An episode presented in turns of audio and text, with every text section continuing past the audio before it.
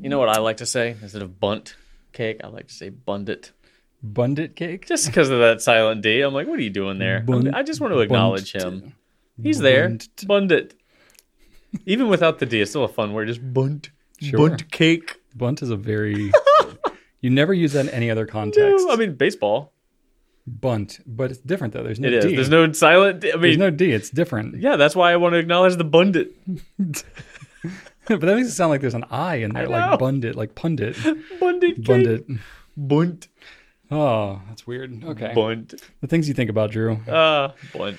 Ah, Bunt cake. are you ready? Are you ready to record number 80 again? Oh, God. Let's do it again. Yeah, why not? It was so much fun the first time. I intentionally forgot most of what we talked about, so it'll I seem fresh. unintentionally forgot. Yeah. So great. there you go. All right, let's do it. Welcome, everybody, to episode number 80 of the Goulet Pencast, where fountain pens are still a thing. I am Brian Goulet, I am Drew Brown.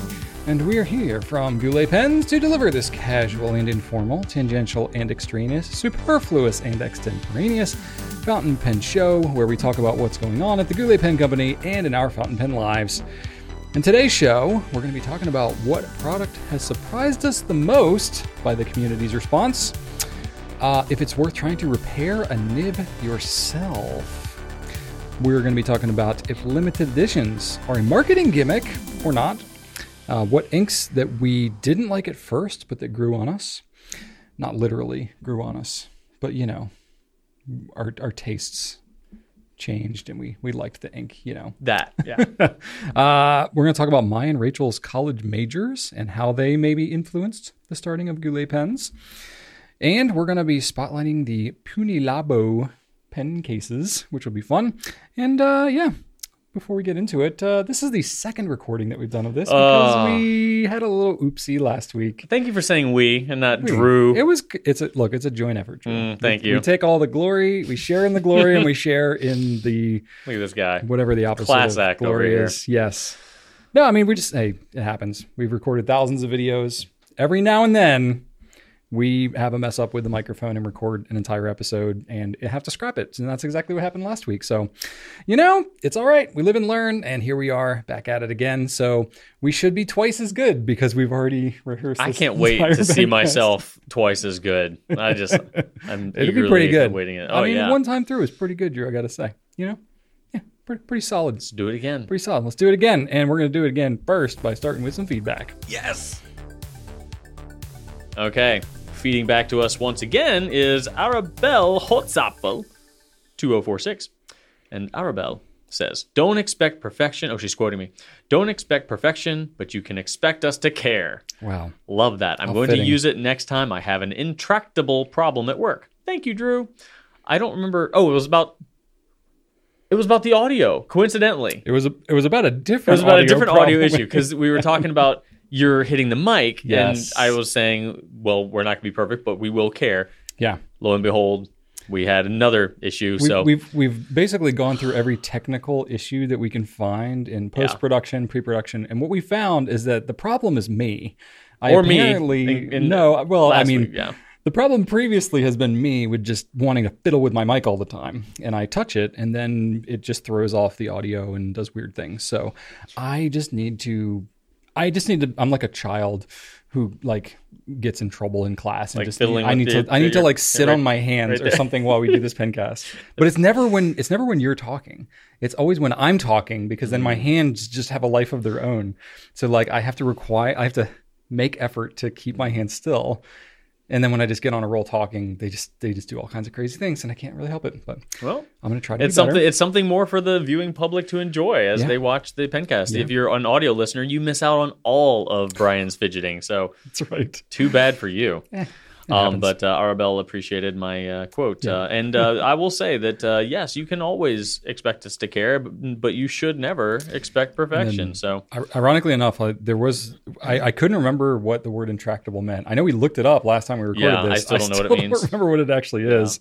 so we really Um, did forget everything we talked about then. I tell you, whatever happened a week ago is like Well, then everybody listening or watching can expect this to be totally new, even though we have done it before, just because of our terrible brains. All right. Well, the word intractable, according to whatever Google dictionary thing, I don't even know what website it references, but um, It is hard to control or deal with.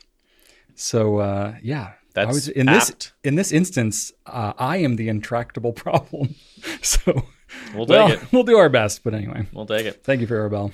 Also, Corwin GC says, get your kids together with walkie talkies and go to the breaker box, talking about um, electrical My home issues. yeah. Go to the breaker box map. and flip it off and find out which breakers go with which outlet, switch, etc. And then Mm. update the labels in the box and each and every outlet on the breaker number. Takes an hour or two, but saves a ton of time in the dark. I love this. Okay, so what Yeah. Corwin is saying, just use a walkie-talkie to communicate with somebody in the house Yeah. and get it all done. talking about like the breaker panel that you have in your house and understanding which circuit flips off which because I had lost power recently. Kids walkie-talkie. I would have never have thought That's about that. It's a good that. idea. The only problem is like I've tried to do that with even just like yelling. Like I've tried to do that with the kids or had them like whatever Yeah. on a device like a phone or something like Yeah. that.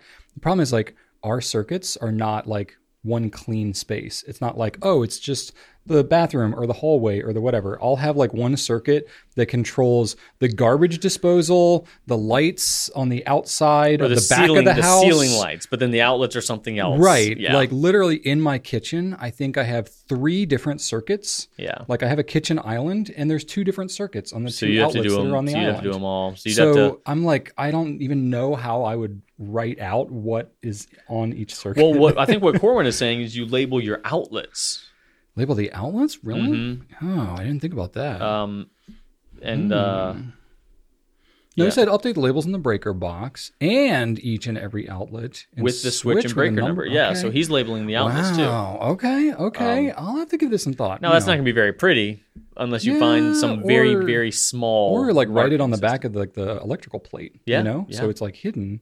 Because I don't often need to know. Well, No. yeah, I guess no. I don't know. I'm thinking Anyway. like replace whatever. Still, still some good ideas there. Okay, I'll think about it. Um, and then finally, Killian Davis says, Hmm. I grade quizzes in Drew's favorite subject, mathematics, while I watch the Pencast. Nice. Also, there's an episode of Teen Titans Go, because we were talking about Teen Titans last time, where Hmm. they straight up explain the gold standard, fiat currency, and the Federal Reserve. That show is actually incredible. Wow. It seriously is. Every every time Archer watches that gotta show, into this. I have to pay attention to see like what what like weird undercurrent message are they conveying in this episode.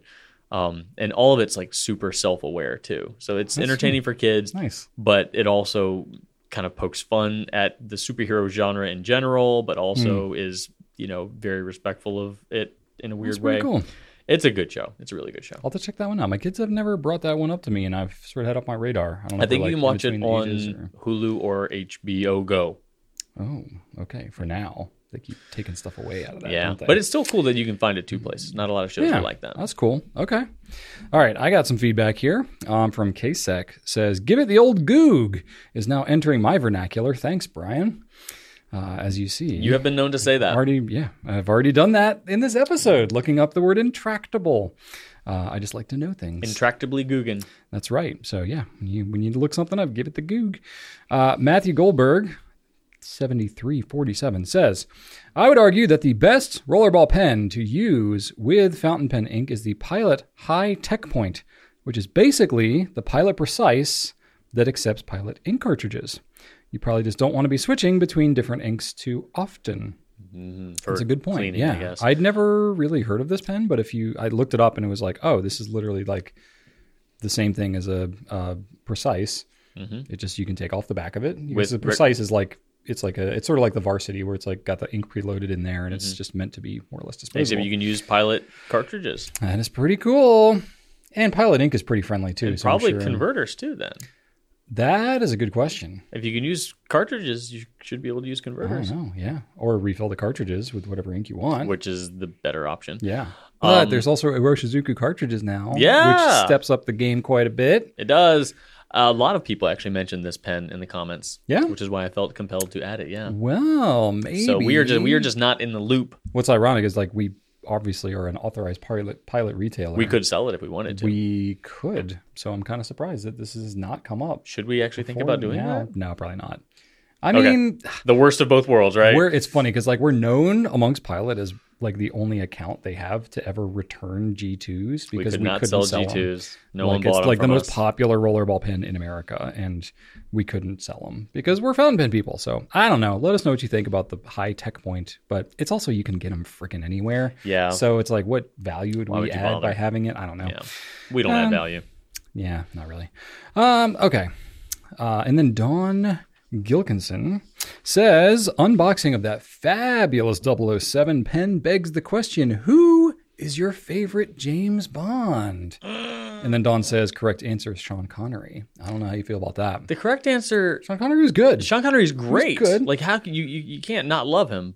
But A bit misogynist at times, there, which I know is like a sign of the times, but I'm also like, Yeah. well, James still, Bond you is always yeah, the, you know I've- kind of I've skirting always, that. I'm, I've never loved that about the James Bond No, character. I don't no. love the overt misogyny. no, Not- I feel like it, it's gotten better, but still could be better. Uh, but. Sean Connery, there are some moments that are absolutely unwatchable. yeah, it's, they have not held up well. No, time. no, those are difficult to watch. He's still an iconic, amazing Bond, and you know his style is fantastic. The car back then is fantastic, Mm-hmm. and most of his movies are solid. But I, uh, There's, there's moments where it slips through, and you're like, yeah, this was. They were not working to be progressive. no, certainly not. Kind of I, I think that let's see, are they saying favorite or best? My favorite. Okay, favorite. well, great. Okay, Your well, favorite. Good. My favorite. Um, I, I, it's probably Daniel Craig, but I have a soft spot for um Timothy Dalton yeah, because I, I just I like I feel like he didn't get a fair shake. No, he didn't. He had one really good on movie and one really bad movie, and so and then of course he was just there until they could get Pierce in and me, replace him. So he was kind of like a backup. When people hate on Timothy Dalton as a Bond, I feel like it's people that hate on a one-hit wonder band. Where you're like, oh, they're one-hit wonder. I'm like, well, that's still an amazing accomplishment. It like is, to yeah. be a James Bond and like even to have like one movie where you're a great James Bond, like that is awesome. To Well, me. Lazenby that's just had one movie. Period. Oh, that's true. Um, yeah. uh, so right. Dalton had two. So I like Dalton a Hmm. lot, but I would say Craig probably my favorite. But of course, I have a soft spot Hmm. for Pierce too because he was he was from Goldeneye, and we grew up with Goldeneye. GoldenEye was pretty iconic. It Yeah. a video game to pair with it, but it's watching it back now. I'm like, yeah, this is a little corny. Oh, Like, super corny. Especially yeah. like, Goldeneye was like the best of his movies, and It's sort of like they all just went downhill from there. like when we were a kid. I thought Batman Forever was an awesome movie. And I watch it now, and I'm like, gosh, this is ridiculous. unwatchable. It's Unwatchable. ridiculous. But as a kid, I was like, you know, Yeah. it seemed pretty cool. Yep. I love Jim Carrey too. So Oh, that's yeah. part of where that got. No, same. there, I love Batman. For did you say Batman Forever? Forever, yeah. Yeah, Batman when Yeah, that yeah. came out, I liked it a lot. Yeah, but Jim then- Carrey's the Riddler in that one, Yeah. right? Yeah. Okay. Yeah. But anyway, yeah, because that was right. who- who's was- your- who's your favorite time. Uh, for me, it's it's Daniel, Daniel Craig. Craig, yeah. As soon as Casino Royale, Royale came out and he was like parkouring in the thing, and I was like, oh, okay, yeah, like this is this is definitely a different, uh, you know, kind of a vibe. Yeah, I And think I, every like the, just more like the grittier, kind of raw nature of it. Yeah. if I'm in the mood for a Bond movie, every Bond actor has at least one movie that I would consider like watching. If I'm just like, oh, I want to watch a Bond film, there will be one from each actor that Mm. would be in the running. Like, ooh, which one? Because I mean, they do all have their merits, but if like more often than not, if I just want to put on some Bond, I pop in Casino Royale. That's a good one.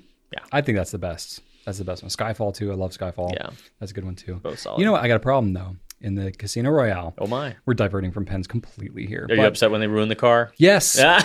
yes.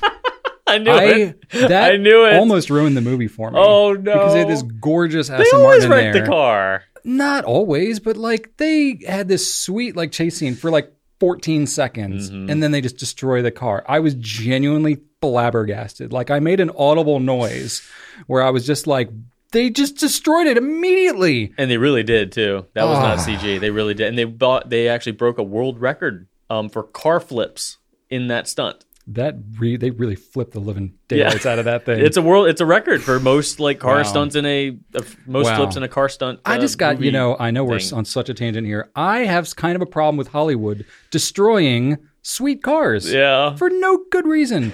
They did it with The Rock. Do you remember that one? And the with Nicolas Oh, Cage. a Ferrari and a Sean Hummer, Connery. right? Yeah, the Ferrari. Lamborghini. It was a Ferrari. Ferrari. Mm-hmm. Yeah, yeah. They just destroyed it. And uh, what I'm is it? only borrowing your Humvee. Fast and Furious. They destroyed the Eclipse pretty quickly right away there. They destroyed the Charger at the end. You know, they just love destroying really nice cars. And I'm like, look, it's like, I get that it's dramatic, but like the hero car in movies or like iconic cars and then just destroying them because I'm like, I know Sometimes they bought a bunch of those cars and just just destroyed the darn thing. Like yeah, they're gonna destroy like 14 of them for the movie, and I'm like, that's just really frustrating. Anyway, Maybe sometimes they destroy like fake well, it's like shells of cars and stuff like that. Not not the the James Bond one though. That was a real. not the. Fast and Furious. They really, Yeah. The James- they- I watched a YouTube. video- Oh God, what a! T- I know, I'm on Such sorry. a tangent of a tangent, James. Bond. But like, legitimately though, I know you're not as big of a fan of the Fast and Furious franchise, but they actually make performance cars out of there. They have like genuine like motorheads that are tuning up those cars and building like legit street racing cars for those movies. And yeah, they have some that they're destroying and just flipping and you know Yeah. crap, but like they're not just made to look pretty. They are like actual performance vehicles in those things. It's very legit. The Anyway. James Bond one, they had this thing in the floor that when I think it was remote controlled. Um, when they turned it, something in the floor just went boom like a hydraulic Oh yeah. stamp and just Oh, like yeah. shoved down on the ground that made it. Oh yeah. Oh yeah, they they. The whole like movie magic behind how they do like crash scenes and stuff like that is fascinating. But I love that it was all one shot. It didn't ca- it, like you just saw the whole thing. Like oh Yeah. no. Oh, okay, broke my go. heart. Okay. Anyway, James Bond. Yeah. New Dan- stuff. Daniel Craig. Yeah. New stuff. Let's talk about new stuff.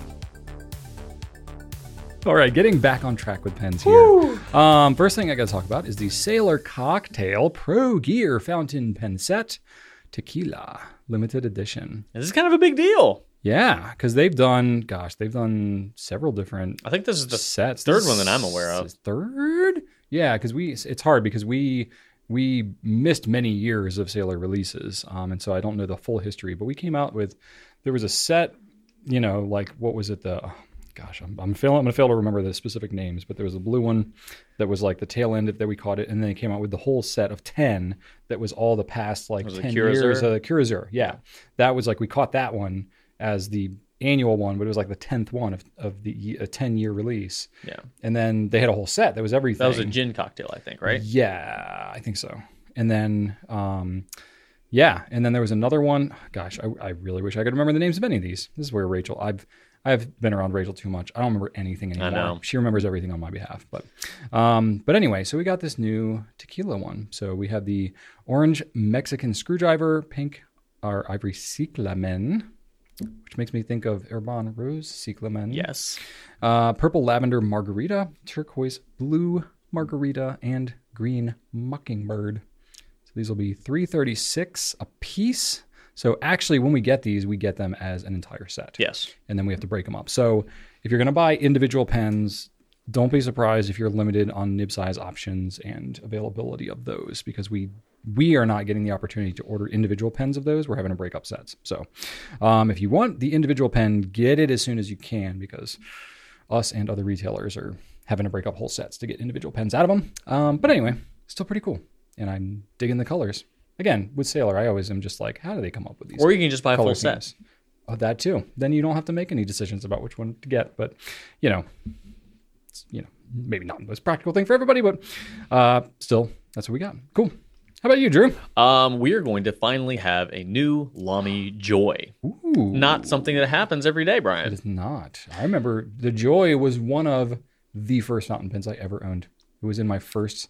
I ordered like five or six pens in my first order of fountain pen things ever. What color was it? It was the black Joy, just the one that they had, like at the time. Yeah. They've done a black and a white Joy, I think, and that's all that I can remember they've ever done. They did the All Joy, The all Joy. Oh, that's right. That was available. the one with the That was regularly available for a aluminum while. cap. Yeah, it was a silver That's aluminum right. cap and a black. Uh, t- was a- technically, that's that's like, you know, a different pen, right? Than the Joy, or is it just like a variation of the Joy? it's a. It just has the aluminum cap. yeah. So, yeah. Okay. All right. but I think, and I want to say the body was like more of a, a matte kind of rubbery sort of feel. Am I wrong? remember. It I don't I don't think it was as shiny I don't think I ever kept one of those. I really wish I had. I don't think it was as shiny as the black and red one.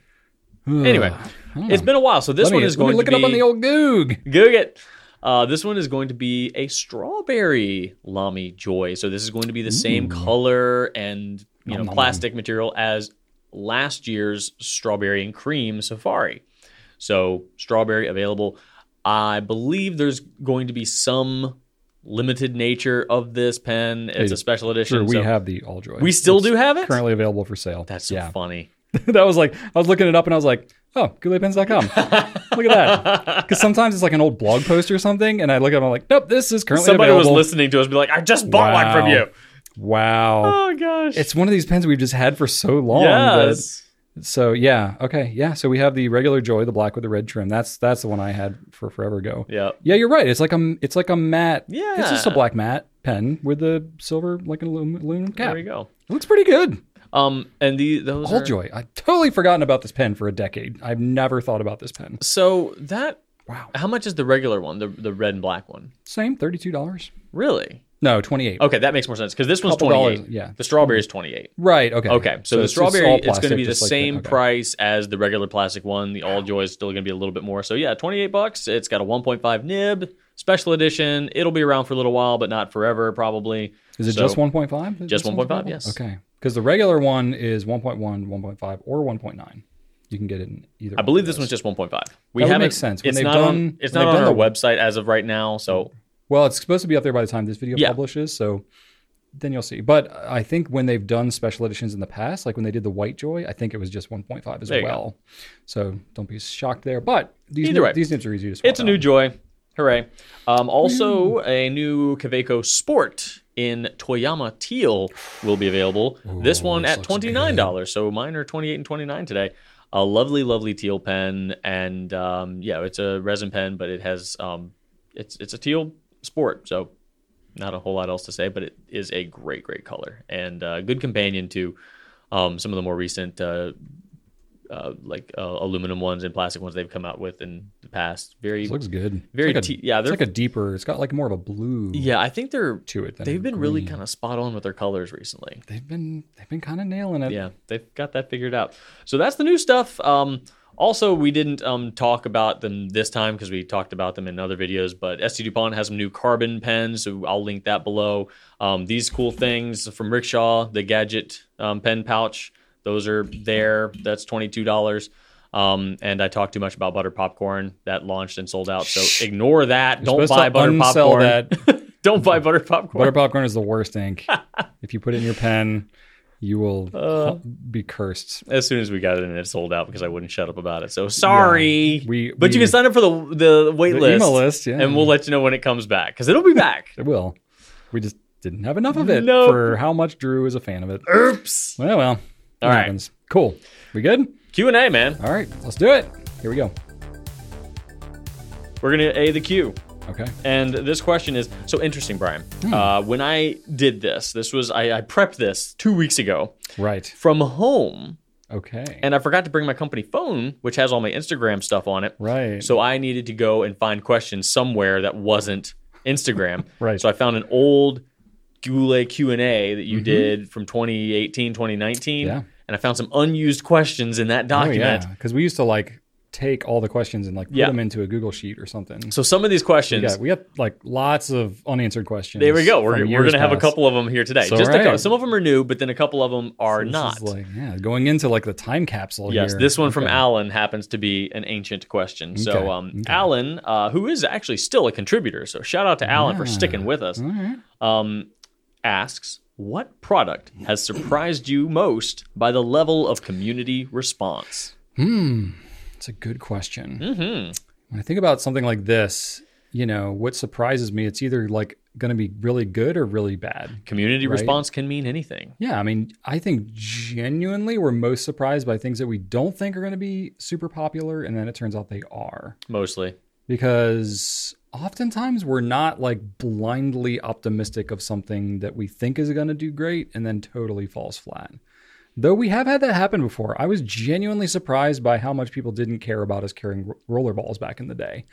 Um, this was a long time ago, 2014. Like what you mentioned I about the G2s. Like G2 seems like a, of course we'll sell some G2s. Yeah, I was. Everybody likes the genuine- I G2. was genuinely surprised by how much no one wanted anything to do with rollerballs on our Yeah. site. Now, it took us years to even want to try them again, and it's not like we went crazy carrying them, but we at the time in 2014 we were, you know, we were still experimenting and expanding and trying different things.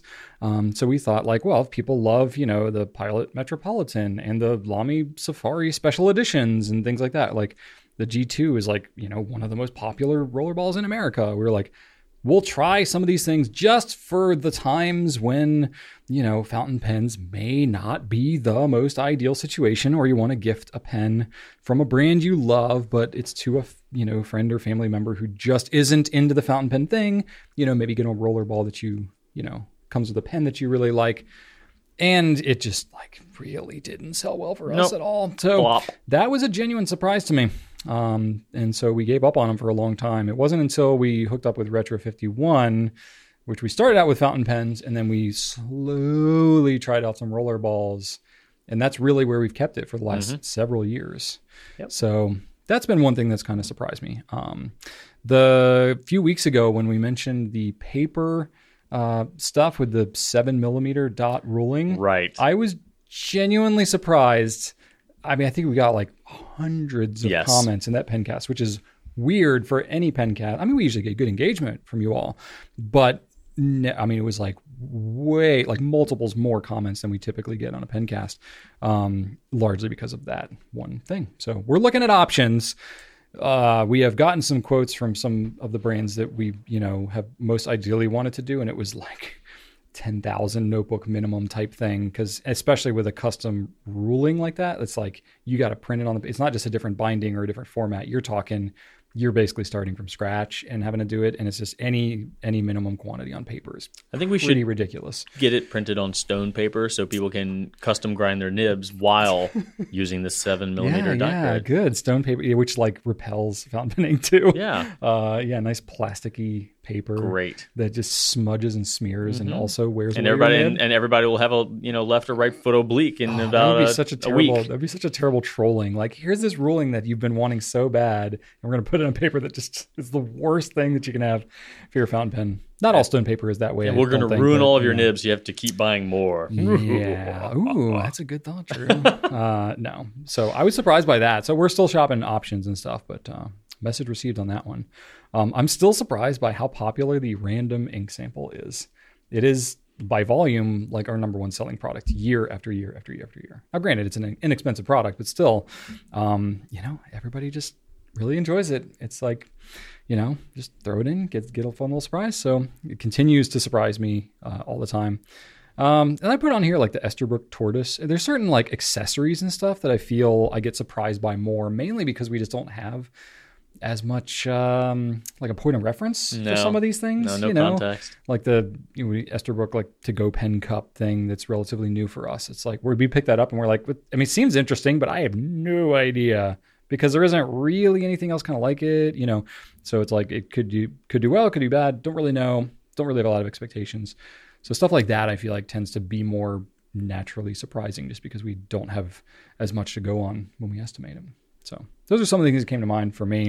I'm sure Yeah. there's a lot Speaking more. of the uh, tortoise, the the book holder, specifically the B book holder Oh, yeah. from Esther Esterbrook, surprised me. yeah, I mean, again, no no point of reference. I had no context. I'm like, is I this going to be good? I don't know. And apparently, people are like, yes, I do need something to hold up my book because it doesn't do it on its own. So yeah, because we don't carry a lot of like book no, things. it makes perfect sense in retrospect. It's a very practical Sure. product. Sure. So no, Well- I, I get it, but Well, and uh, that one too, like there's the fountain pen nib that Esterbrook which had. was pretty cool. And that one we were like, okay, yeah, we can see that making sense. But the B was kind of like, well, I guess we'll try. Like, I think the only point of reference we had was the B for the Retro 51 B pen, which we knew was really popular. And People so it was like Bs. we were like, okay, like I guess people are pretty pretty B forward in the pen community.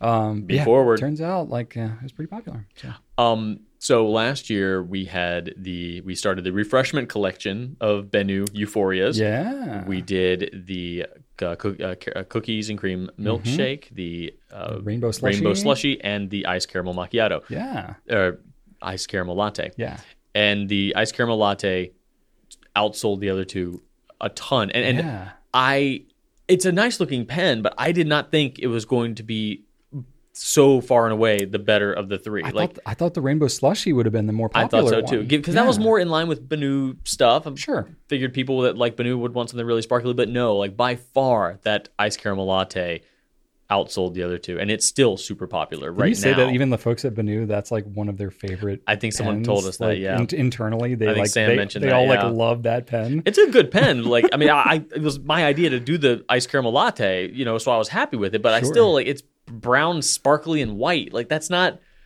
I didn't think that would be a recipe for like the level of success that it Yeah, got. it was So genuine- it's surprising in a very good way. For that one surprised me in a good way. Yep. Um, Credit to Benu, of course. They, I mean, we came up. We, no, we yeah, no. gave them. I gave some them the ideas. idea. I didn't tell them what to make it look like. Yeah. Um, the Visconti Mirage Mythos really Yeah. surprised me in a good way because the old Mirage I was not a big fan of. So the new, they said, "Oh, new Mirage." I'm like, ah, but then held it in the hand and. I was really happy with the build Yeah. quality, really happy with the performance. They went with a Bock nib, which I thought was a great They, idea. they made a lot of things better about it. It's a we- great pen. Yeah, It is yeah. a really. I, it's the best thing I've seen come out of Visconti in a long time. Mm. I mean, they come out with some cool looking stuff, but this one, I guess, from a more practical standpoint, at a great price point, like Yeah. I was, that one really surprised one, me. yeah. Now I don't know about, but but yeah, as far as um response goes, community response, that sold out like twice Yeah. over. Yeah, and like we've made videos on individual pens and stuff, and sometimes you know it's just interesting, and people Yeah. like you know you know. Th- So that one- yeah, That one surprised me. On the not so good side, I Hmm. was surprised that Tibaldi didn't make as many waves as I thought it was going to make. Hmm. Yeah, For an yeah. Italian brand, I think the quality control is superb.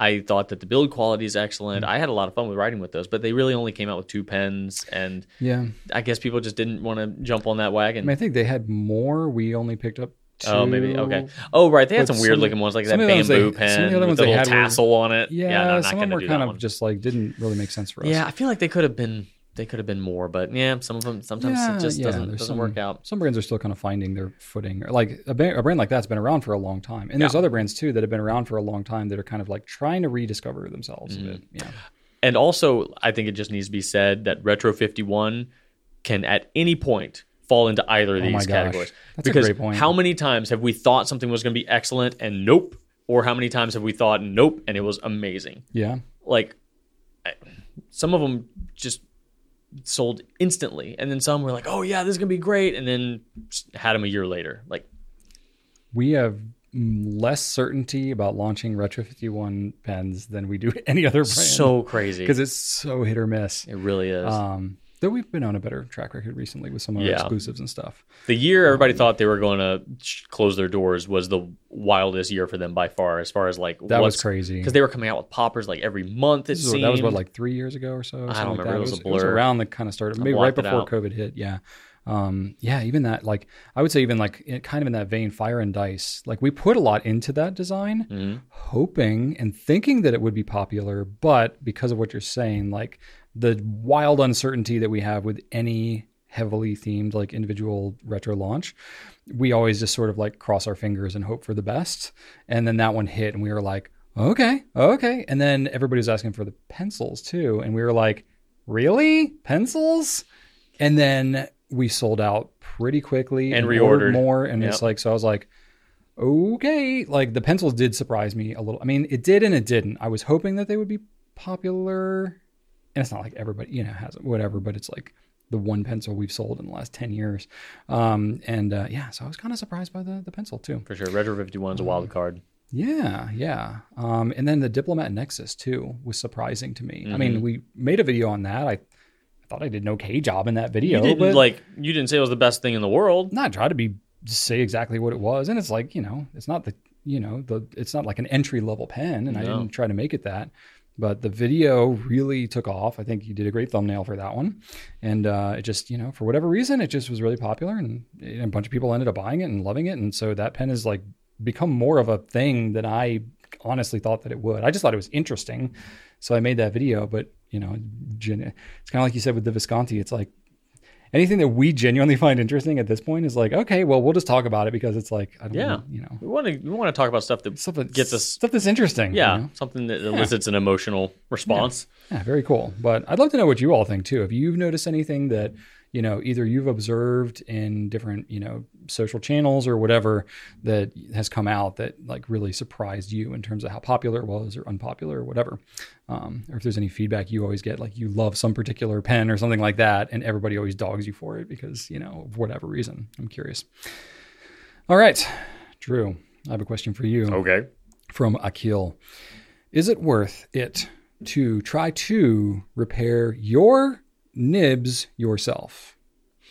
Said another way, is it worth it to try to repair nibs yourself? Um, Not so sure about that. Well, I, I, I am sure if it's worth it to learn to repair your nibs yourself. That I will say. Um, based on whether or not you actually know how to do it, will determine whether or not it's worth it to try. If you, if you are just saying like, should I just give it a shot? No. Um, unless it's You just don't want to wing it. No, Just not unless learn, it's- a- if learn it- as you go. if it's a super cheap nib or if you are basically just going to throw it away or, or replace it if you are either saying like this thing is just borked and useless and it's going to go in the garbage or i need to buy a new nib for it like great buy a new nib for it but before you do sure go to town on You the got nothing nib. to lose. yeah you've got Yeah. nothing to lose so if you're in a nothing to lose scenario absolutely you should give it a try like that's the how that's how most people learn Hmm. more often than not someone who is a nib specialist or a nib repair professional in any sort uh, was not taught 100% of their craft by someone else they might have had people few, who very few. they might have had some people kind of like give them tips and suggestions but mostly they're all self-taught and they're self-taught by just giving it a shot over and over and over again and learning you know just through time and experience. So yes absolutely worth it to learn.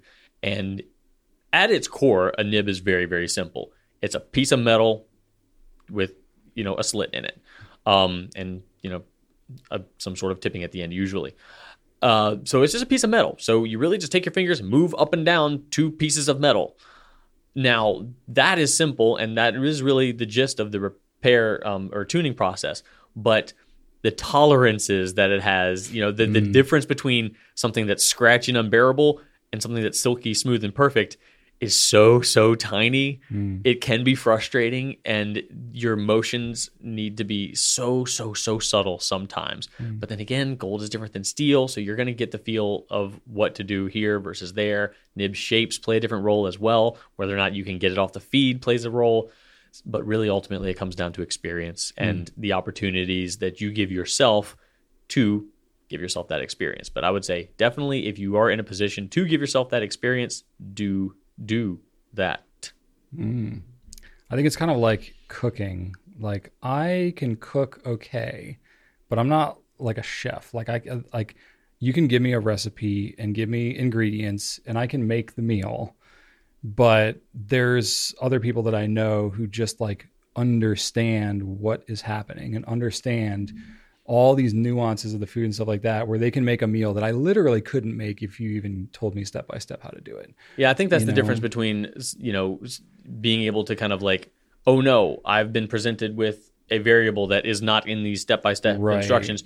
I'm now I'm now lost and can't do anything. Whereas somebody who Yeah. is experienced enough is going to be say, oh well, I don't have that. Let me sub in this or something like that. Yeah. The difference Mm-hmm. Think- between understanding. and- Yeah, or like I I I'm fine doing some maintenance work like on my vehicle. You know, I can change an alternator and a battery. I can, you know, do you know, my own tire rotation even if I need to.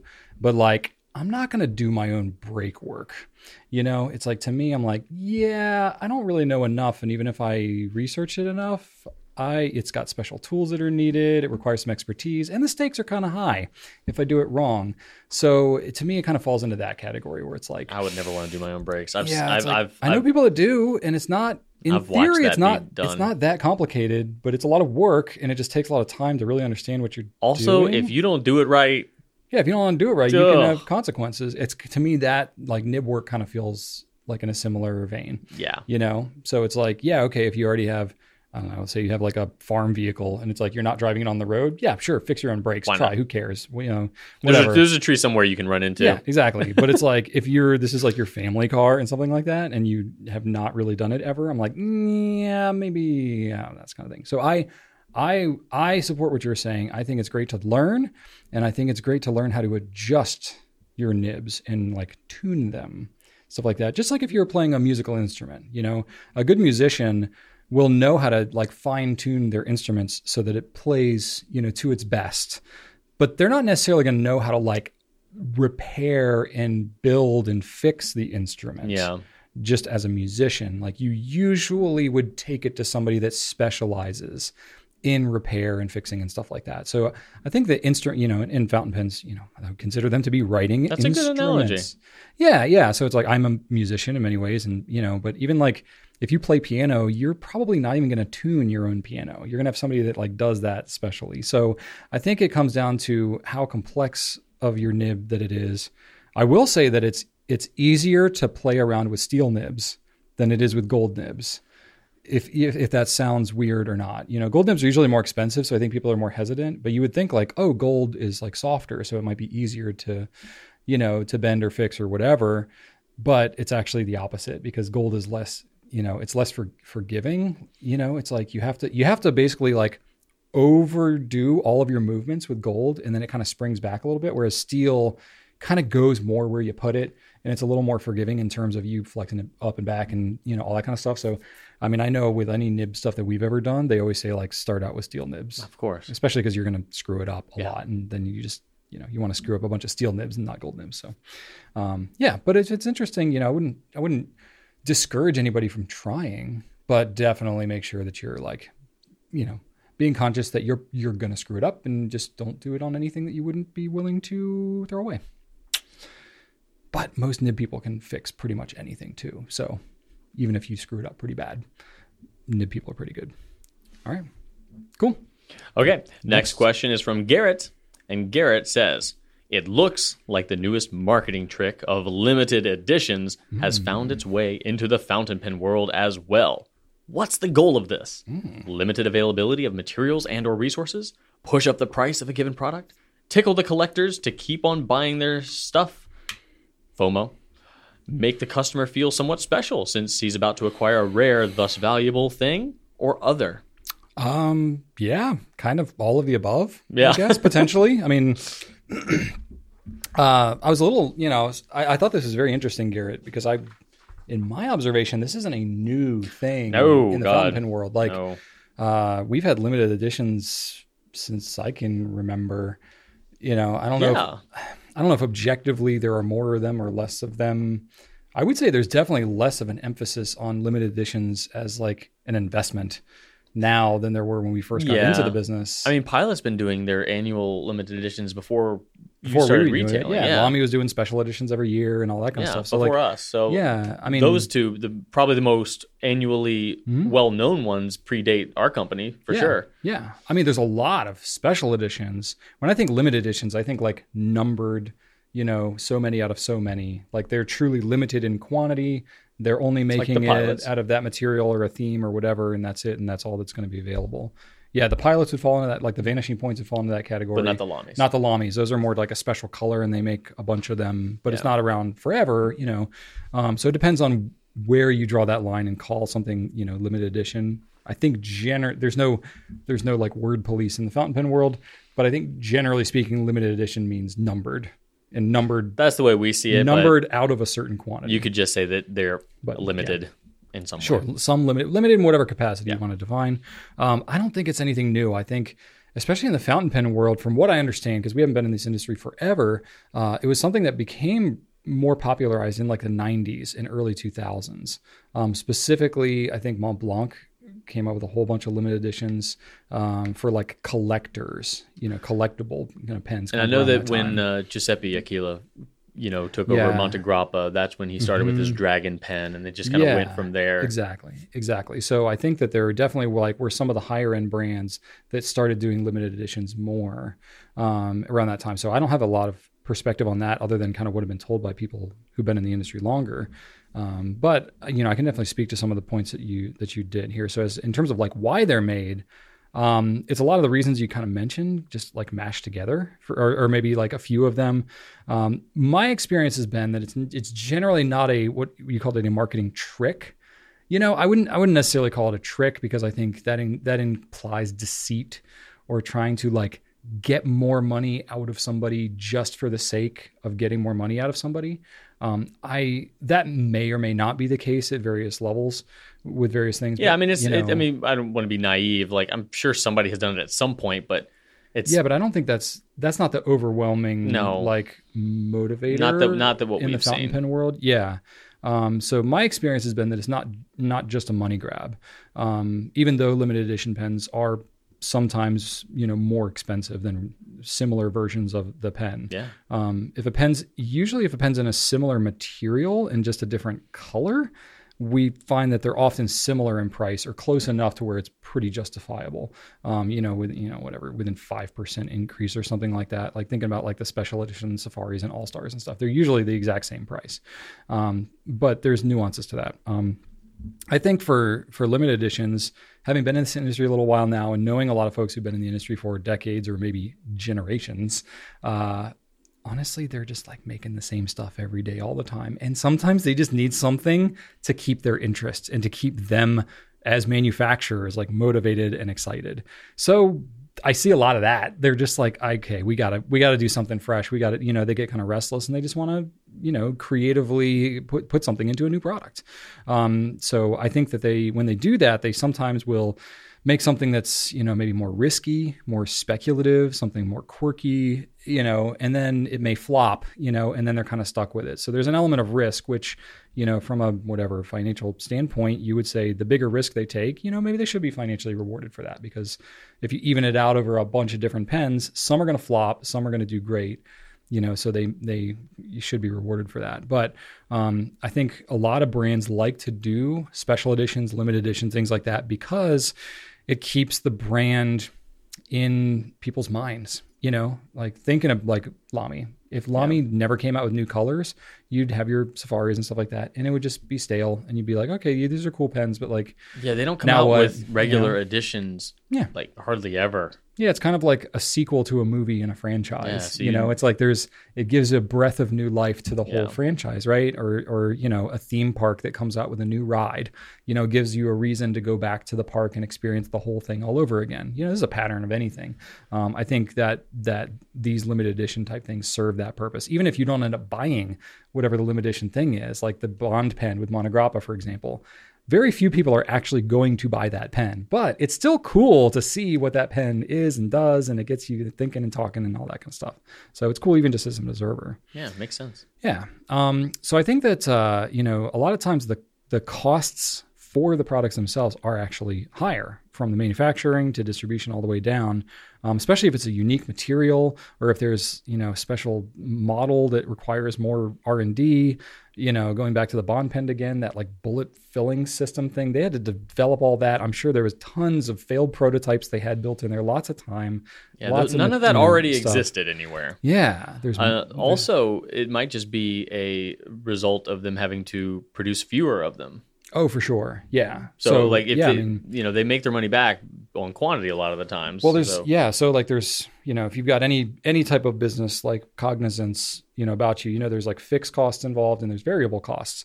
Variable costs are like the cost of the material, the cost of, you know, shipping each pen and that kind of a thing that will float up and down depending on how many pens you have. But there's fixed costs like your research and development, like any licensing fees that you may have with a particular franchise. Oh, yeah. You know, you might have, um, you know, uh, paying for UPCs and trademark registration and like all these behind the scenes boring business stuff that we don't want to think about as enthusiasts, but you know is absolutely a part of making business happen. Um, all of these things are fixed costs, and the fewer pens you have, you have fewer products to spread all those fixed costs out. You know, and and so you have to uh, you have to raise the price sometimes yeah. just for that reason alone, um, because they don't want to lose money on a new product like that. Um, and then let's see here the materials themselves. If you get into things like celluloid, sterling silver, special plating, special nibs, unique yeah. packaging, and special boxes and stuff like that, that all costs a lot more. Um, and so that gets built in sometimes.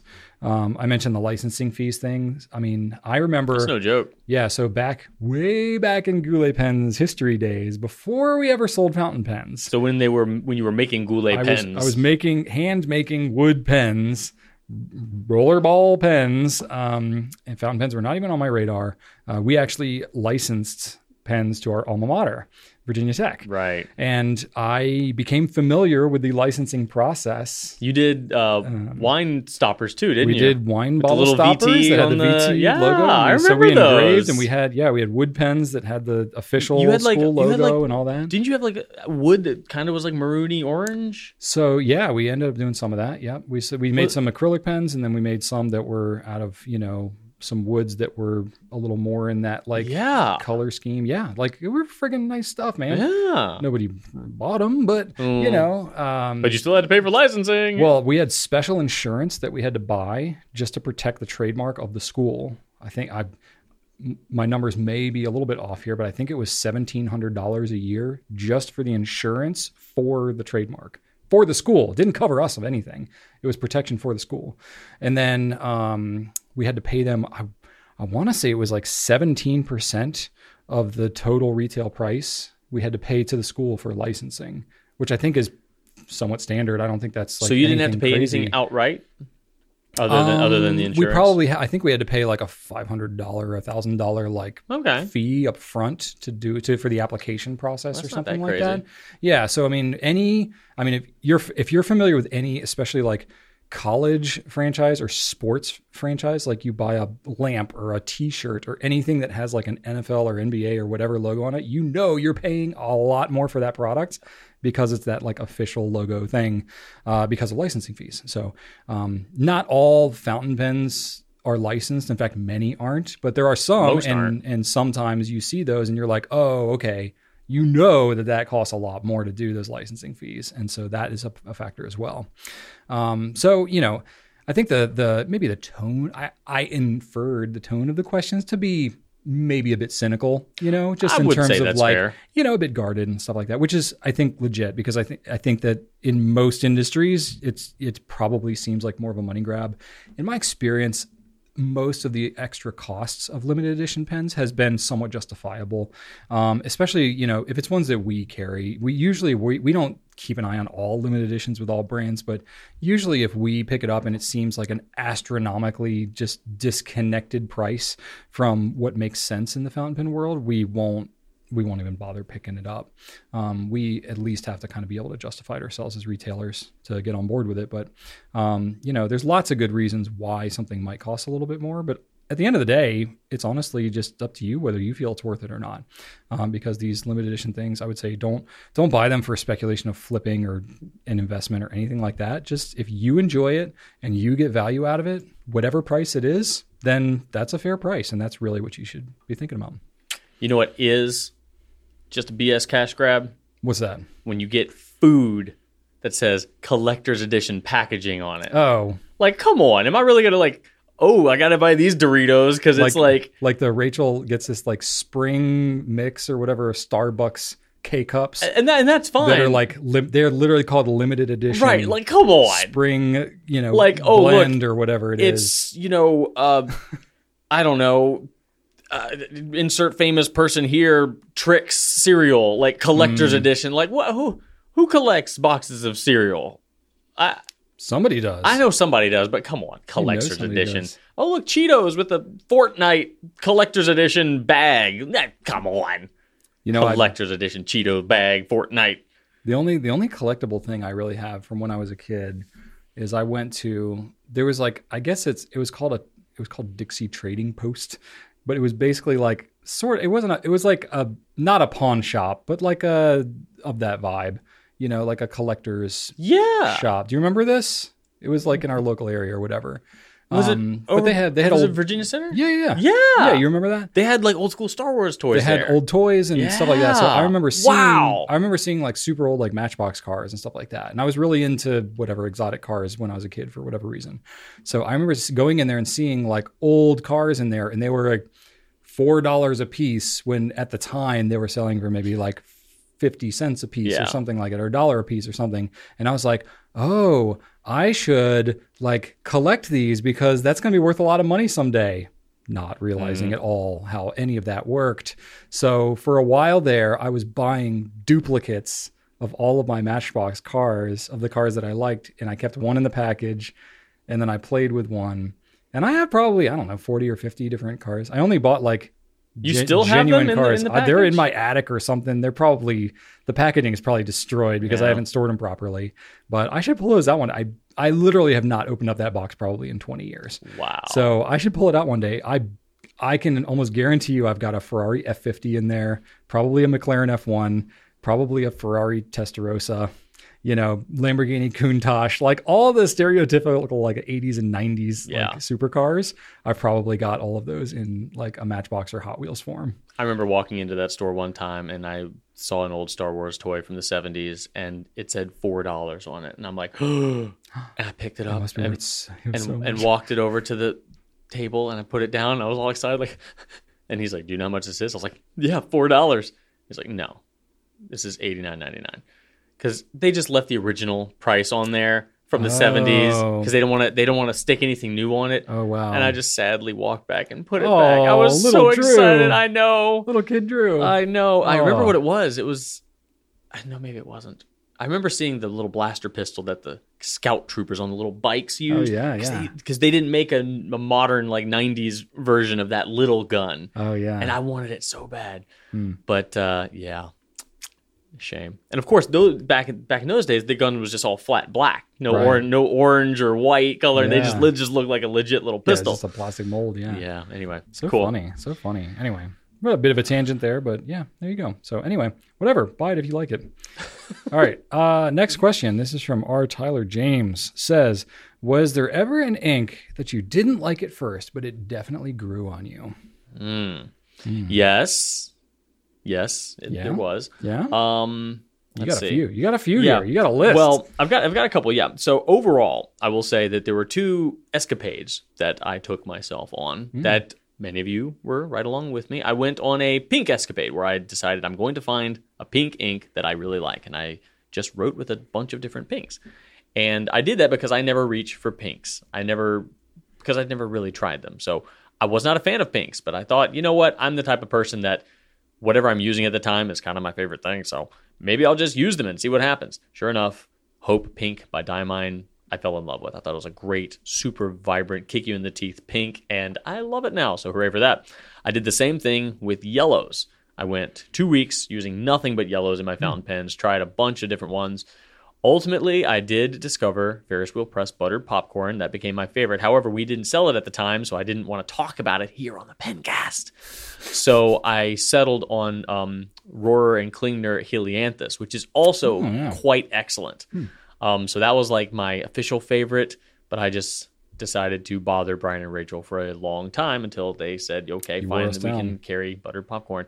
So yellows and pinks, yes, did not like them at first. Now I have at least one in both color categories that I absolutely love. Mm.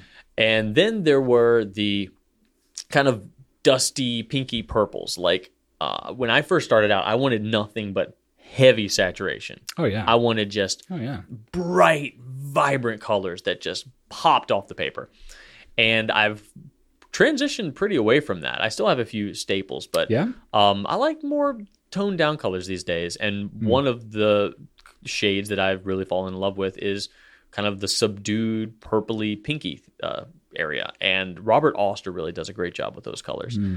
They have um, Thunderstorm, which is a little darker, um, but more in the unsaturated zone uh, lies Cherry Blossom, which is the lightest pink that I really, really enjoy. Any lighter than that, I'm kind of nice. it doesn't count because it's too light to see.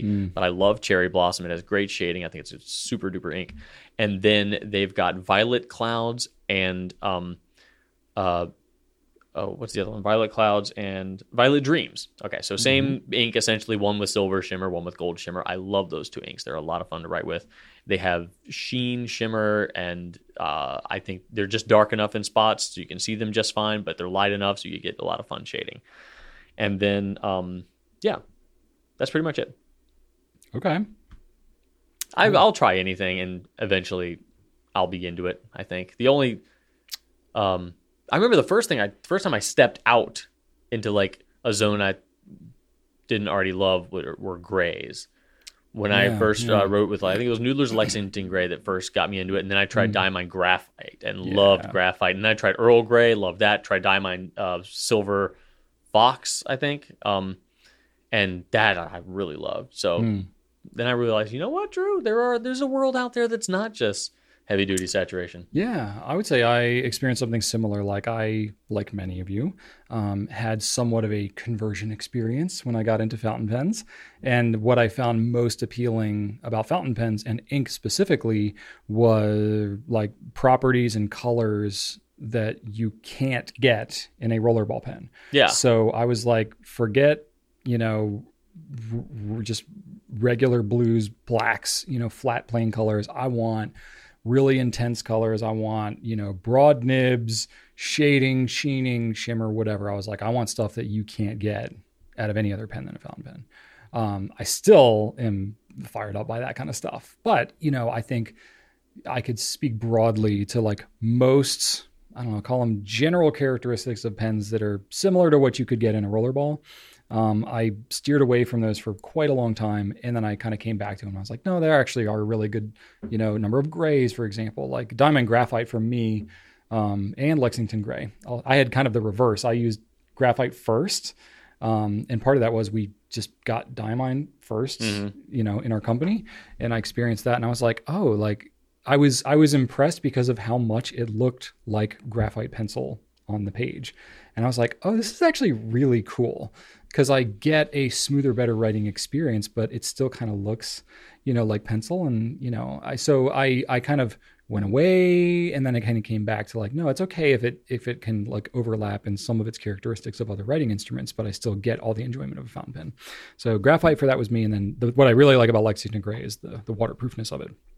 So graphite is probably one of my favorite grays, but then Lexington is up there as well. I like Lexington. It's just fa- it just feathers a little bit too much for me. It can. It depends on what it's in and what Yeah. paper and stuff like that. Um, any any permanent ink, you know, is going to Yeah. have a tendency to do that. A I just bit. don't. I don't need that, so I I, I shifted away from that. Yeah, yeah. Um, Um, I had And then Earl Grey is super popular too, but I don't really ever use that. I, I should probably. really used that one much. everybody loves Earl Grey, and I just haven't I haven't inked it up. All right. Well, I bet if you ink it up, you'll probably like it. That's and what I you'll do. Probably talk about it too much, and then we'll probably settle it out.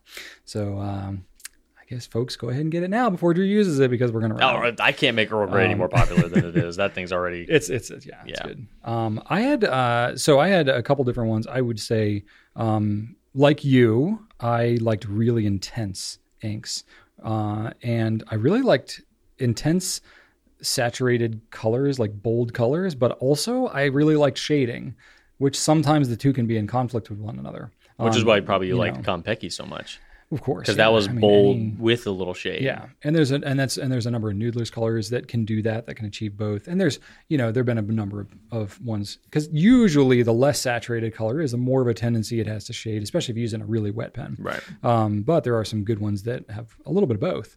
Um, but some of the ones that I kind of steered away from at first were some of like the what I would call like dusty colors. They're Yeah. like more like the pale colors. Um, Yeah. Herbin Poussiere de Lune is one. It's like a dusty purple Yeah.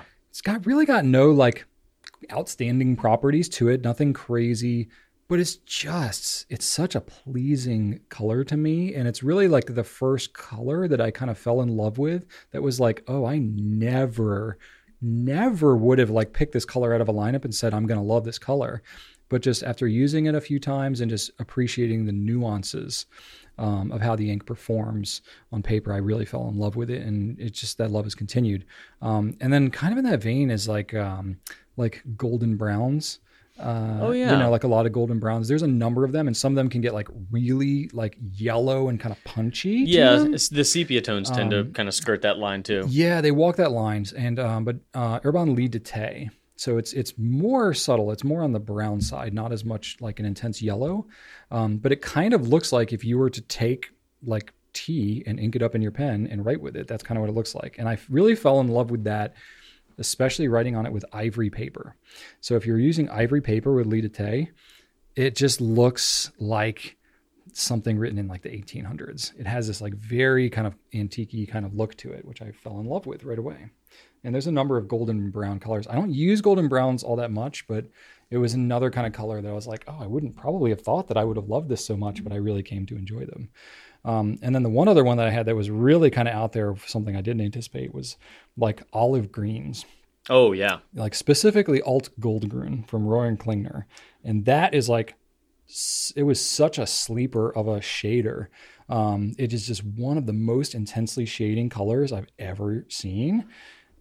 Sorry, I was looking up this thing. So I had uh, Okay. Jeremy, our data analyst. Um, Uh huh. I'm gonna do. I'm gonna. I'm working on an upcoming video that is based on popular inks, perhaps. Okay. Okay. Lie de Thé, most popular Herbin ink. Get out of here. Yup. What? Yup. Overall? Uh, I think I had him run the report for the last six months. Get out of I here. I know, right? It surprised me too. Uh, Poussière de Lune was number uh was was the second, but um yeah, Lie de Thé, man. Get I out. I thought that More was more than like Perle Noire or Yeah. Eclat. This I, I told him to give me the top two of every brand. Huh. Right? This Perle Noire was up there as So this like this number is one for this is um samples. Okay. Samples. So because Rachel told me that um bottles are somewhat more skewed. Bottles because, are tough because there's different sizes. Well, there's them. different si- sizes, and if you're in stock issues, affect bottles more than they do samples. That's true. because you That's can be true. out of stock in bottles, but you can still have some samples left. Yeah. and then you can get a restock, and then it's okay. So she said Yeah, we can ride out the the the sellouts. right. So she said that that was a better representation of what's popular. Interesting. Oh, I'd be really fascinated to know because, like, I know Perle Noire for many years was, you know, among the most popular colors. Well, I mean, I can look up, But- he gave me but, bottles um, too. Um, Oh yeah, oh, yeah, I'd be interested. let's see. I mean, m- most of the time, the black ink and whatever brand is going to be among its most popular. Yeah, so in bottles, uh, yeah, in bottles, Perle Noire was more popular, but I think we have two sizes of that. I think we do. I think we have the I larger. make- I know we've. I'm kind of curious. Got to give it the goog. But you know, uh, second to that, um, Poussière de Lune and Rouge Grenat is, or Grenat, um, is, are up there. So I don't know. I can't trust bottles, but Interesting. anyway, I just thought that yeah, it we was. do have two different sizes of yeah, so that that's kind of that's why you can't. that's a little bottles. tougher. That's a little Yeah. tougher. But A so tougher. so with um, sample wise, so yeah, overall more, more Tay is the popular. popular Herbin. Yeah. Now is that is do they count 1670 and the 1798? Is that because that's Jacques Herbin? Um. it depends. See, this is like where it gets so tough for us Mm. to answer these types of questions. Is like there's all these nuances of how we pull certain data and like how we choose. No, it does not include Jacques. Jacques is, Okay. Jacques is different. because I like Emerald of Chivor has got to be. It's got to beat the pants off I bet Lita you. Can, I bet you can't guess the uh, second best one, the second best uh, Jacques Herbin. Jacques Herbin. You're not. You're not going to. You're not going to get to. Uh, Caroube de Chypre. No, Vert Atlantide Okay, it's like a nice teal color. over over Rouge Hematite. no, though? Vert Atlantide is like a it's like a pure like a olive green, isn't it? over Rouge Hematite. Like what? That is interesting. Right. But Emerald of Chivor, like Yeah, Vert Atlantide is the. I mean, that's newer, so that kind of makes sense. Like, lot like Still, Rouge I was Hematite. sur- a I was lot of people surprised. know what that is. Yeah, that is I was interesting. surprised. But no, Chivor beat the pants off of all of them. Like it's not even Oh yeah, doesn't even Oh yeah, count. Chivor is probably like among the top like It is. three of all ink samples. It's got to be. So anyway, um, stay tuned. I would, you know, if you want to Yeah. know more about best-selling So inks, interesting. So hang, interesting. hang around for a bit. Yeah, there you go. All right. Well, we're curious to know y'all too, since we've you know been answering this question for a little bit. But let us know in the comments what um, some of your inks that you weren't as crazy about, but that grew on you over time. All right, Drew. Okay. Um, we're going to finally answer a question from our friend Caroline, and this is an oldie from 2019. But again, Mm-hmm. classic. Cara- I believe this is the Caroline that I'm thinking of. She still contributes. So hooray for long-term pen All friends. right. It will pay off eventually, maybe. There you go. Just hang in there. Uh, Caroline asks, "Oh, this is not a pen question, but I've always wondered about it. What did Brian and Rachel major in at Virginia Tech, and how did it feed into what they're doing now? Having a kid in college, and having once been a kid in college who majored in something that I loved but didn't end up using directly, I have a curiosity about this topic." Ooh, good, good question. Um, we've talked about this fairly openly before, but it's probably been a while. Um, honestly, Actually, no, it's just been a week. but y'all didn't hear any of that. Um, Hey! Yeah. So I don't remember it anyway, so tell me again. Yeah, yeah. I mean, obviously, Rachel and I talked a lot more about our college experience early on in this business when Yeah. that's all we had was Right college, time at nine. college experience. Yeah, or right time on Tuesday at two twenty two was the first version of that because you know- 2:22 a.m. no PM. Oh, I was about to say, who is going to be up then? Okay. No, no, no. I mean, I was up Yeah, y'all were still up. all hours of the night. Loonies. Yes. Um, yeah. But anyway, okay. So uh, uh, it's a long Tech. it's a long story, and I'm not even going to try and hide that it's going to be a long story. Just buckle up because last time we said this last week, I was like, I'm gonna try and make this brief, and I totally didn't at all. So, yep, Yeah, you should go never. You refill your should coffee. never say you're going to try to be brief. I I have never accomplished that uh, when I've not on it. not on your own not on my own. No, Rachel's got to cut me off.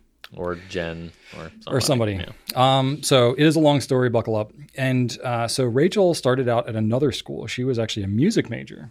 Um, her and I were both musicians growing up. She loved music. Um, went in as a music major. Also loved computer science. So she went in sort of as a double major of both music and computer science, which she might have been the only person at her school that was that, that at the time. Um, but it was a small school that she she went to at first. Um, she was there for a semester. wasn't the right fit for her, um, and she just decided basically she loved music, but as a career, she couldn't just really make sense of it. Um, it's tough. It's a tough gig uh, to do. So um, she actually ended up. She went to community college for the second half of her freshman year, just to you know knock out a bunch of core curriculum stuff, save a bunch of money, and then she transferred uh, to where we both ended up graduating, which was Virginia Tech. So state school, um, Out in the mountains, in the- Southwest Virginia. beautiful mountains of Southwest Virginia, up in Appalachia.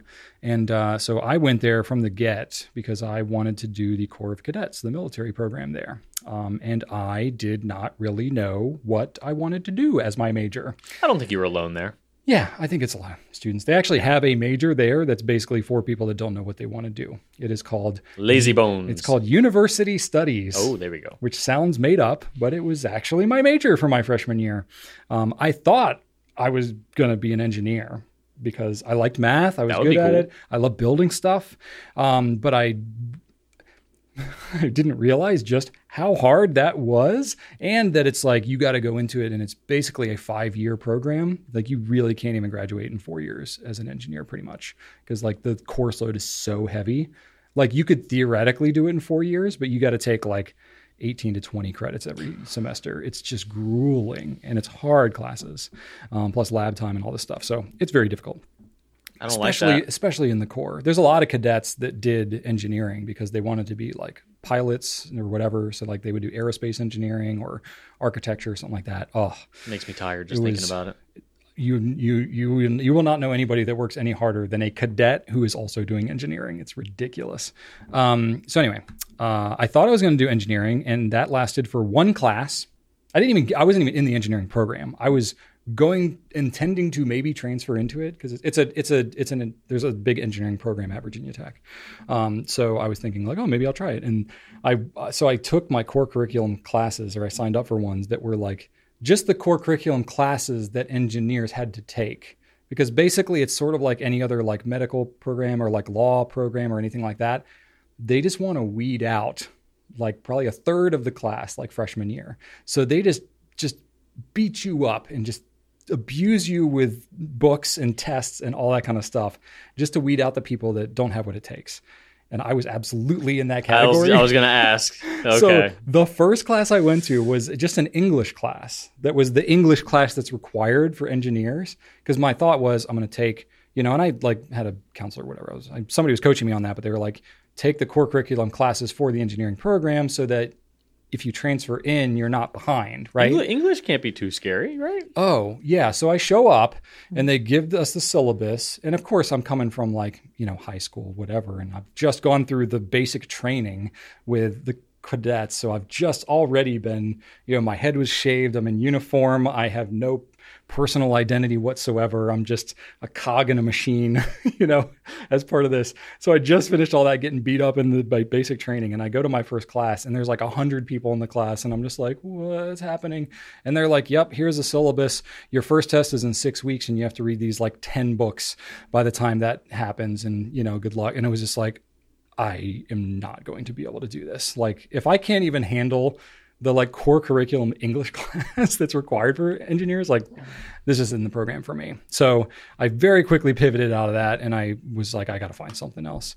Um, but they have a pretty solid business program, and I was somewhat entrepreneurial in nature, so I was like, okay, business probably seems like more of the avenue that I could actually do. Business. So um, I still was university studies though, and you can't just like transfer in. So because it's like they have the whole university. I mean, Virginia Tech is big. There's like thirty thousand Oh, undergraduates yeah. or something. It's a Massive. big school. Um, so you to get into the College of Business, I had to take a bunch of business like core curriculum classes and apply into the business program to even to be a business major. So I went my whole freshman year taking business classes, not knowing if I would get into the program or not. Thankfully, I did. So then my major was business management uh, with a, a concentration of entrepreneurship, which seems apt, right? Now looking back, um, ironically enough, I transferred out of that. Um, basically, like it was, it's kind of geared a little more towards corporate business. Even the entrepreneurship track, it still was fairly corporate um, and uh, was not quite what I was looking for. But then I found a program that was actually started at Virginia Tech and it was one of two programs in the country at that time that was for residential property management. Um, that was for like managing apartments and real estate and stuff like that. Um, and because of the way that it was founded at the school, it wasn't technically in the business program.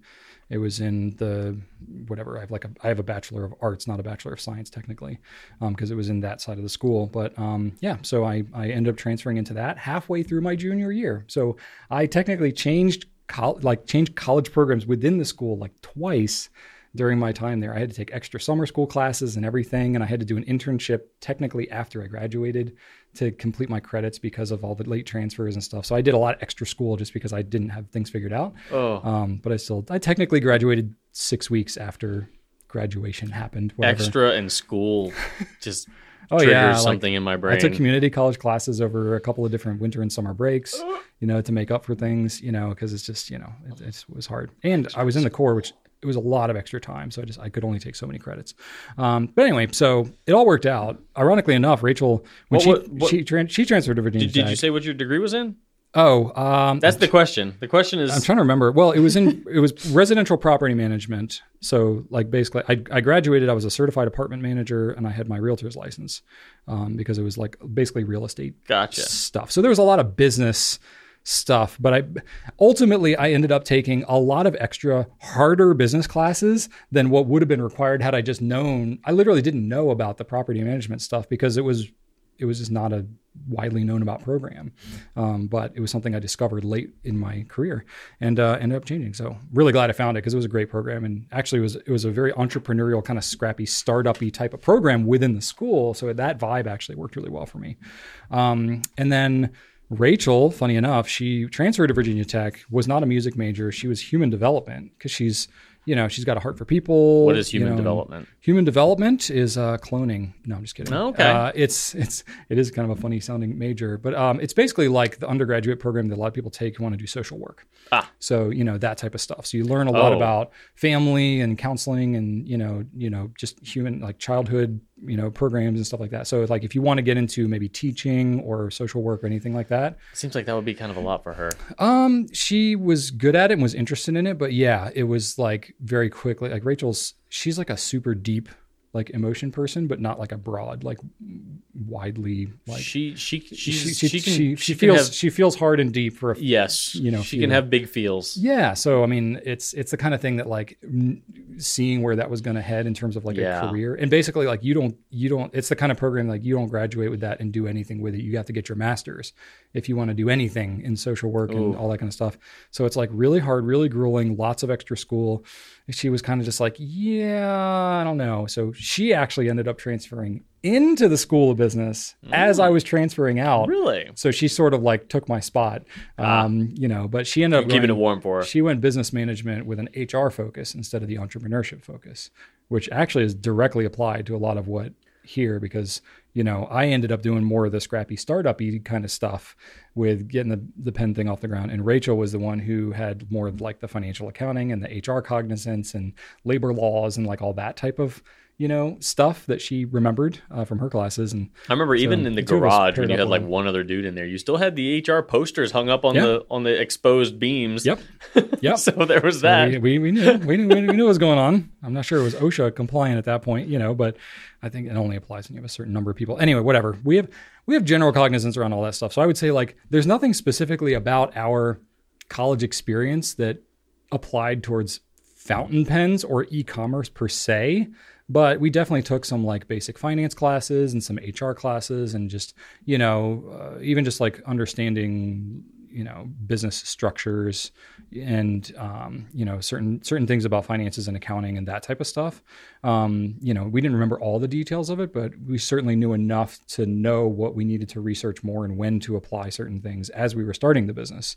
So I think there's there's definitely things that we were able to apply and benefit from, though we both had a bit of a wandering path to get there. So I would say don't worry too much about your own kid. They'll find their way, but you know, it's definitely helpful if you just even if you end up transferring and trying things and do it late, like just pursue something with vigor. That's kind of my best thing. Like Gusto. yeah, what's what was frustrating for me is seeing people that like were in school that like didn't really know what they wanted to do at all, so they just kind of did something. Yeah. And I guess it's better it's better than not having any clue what you're doing, but especially if don't you're taking on a whole bunch of debt and then I- you kind of graduate with like a philosophy degree yeah. and you don't really know I'm like, "Uh, I don't really know how beneficial that is necessarily, but well, like it can it can it can just nothing wrong with philosophy by the way. No, it's but just, but, you know, but going into debt without a good reason is yeah. never a good idea. Yeah, both Rachel and I were pretty much running like the cost benefit analysis on like our time and school costs and everything. And I mean, school costs have easily doubled, if not tripled, since we were in school. Even it's just uh, incredible.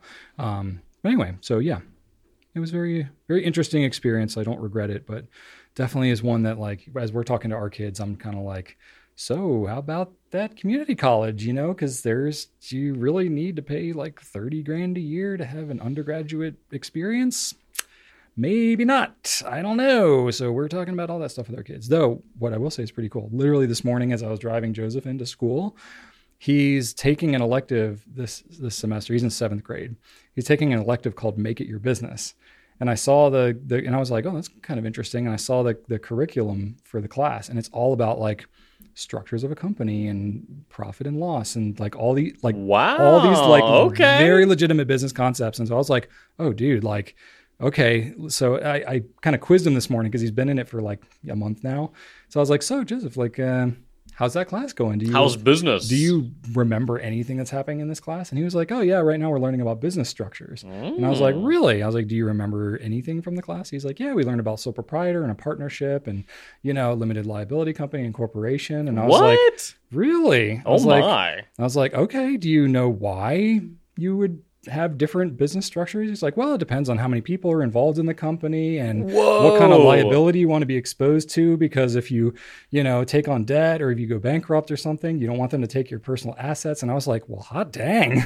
wow. This kid knows more in seventh grade than I did graduating college almost. Seriously. It's kind of amazing. So I'm oh, like Wow, pretty wow. into that. I'm like, right on, man, right on. So he's he's got Rachel's like natural acumen for school.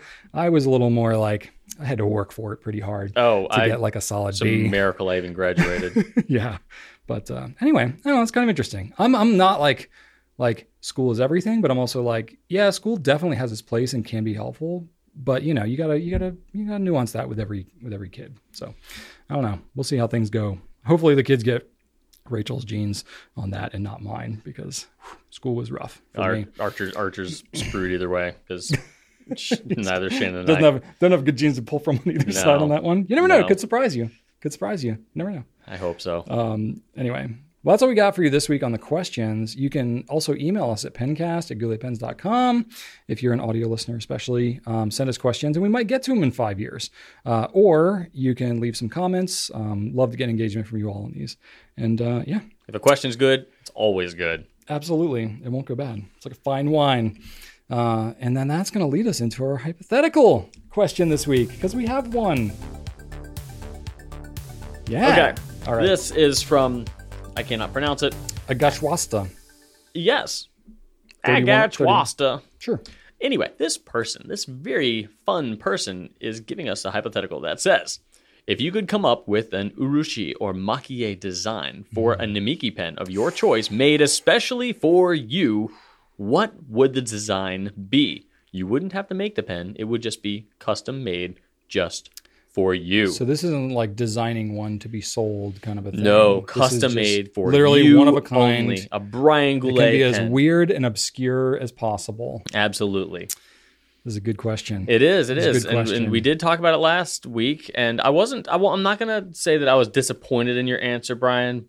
feels like you just did. Uh, I I feels like you just feel like I believe in you to the point where I have such faith in your creativity that Come on, man. I, I feel like feel- you're putting too much pressure on this here. this is why this is why I don't have any tattoos because like I think tattoos are cool. I look at people with tattoos, and I'm like, yeah, that would be awesome. But like you're gonna get the mom heart. when I when I legitimately have thought about getting a tattoo, I'm like you know, it'd be cool barbed wire. I'm like I don't know. Oh yeah, right. nice tribal. a nice tribal on my you know shoulder or something. Yeah, but I'm like, yeah, I just don't know what like. I there's Do the nothing spider. that like, do the spider web elbow. Spider web elbow is always cool. It's timeless. It's original. It's I classic. think that's like some sort of like gang symbol or something. no, like, no, I, no, it's classic. What about the panther? I'm pretty sure. Claw on the panther. Oh gosh, wow. Everybody loves the old panther.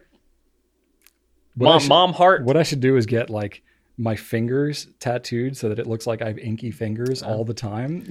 that could work. That Yeah, would be that more would apt work. than anything else. No, like, Um, all right, you you can give me your old one from last week, but well, it's not going to change. It's not like right, my whole right. being is changed. embellish it a little bit. Give me some, give me some details. all right, all right. So I'll I'll talk about what what Drew's ragging on me for now. I'm not ragging on you. I just I'm not I'm I'm creative in a lot of ways. But I when just it comes hold to just such like high regard. when it comes to just like straight up visual art, I'm gonna be honest. Like I'm not the I'm not the best choice for just coming up with an idea like this. all right, you know? give, us what you got.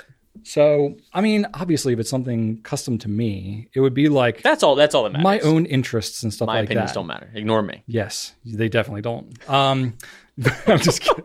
Uh, no, for me, I think I mean I love I love craftsmanship. I love building stuff. I love woodworking. I don't know visually what this would even look like in makie form, but I don't know. I just I love tools and I love building things. I feel like there could be probably some more artistic way to express it than just having like a bunch of like saws and hammers all over the thing. But there's probably a story that could be told like in in the because like in Japanese culture, craftsmanship is like super strong. Like it's mm-hmm. very valued.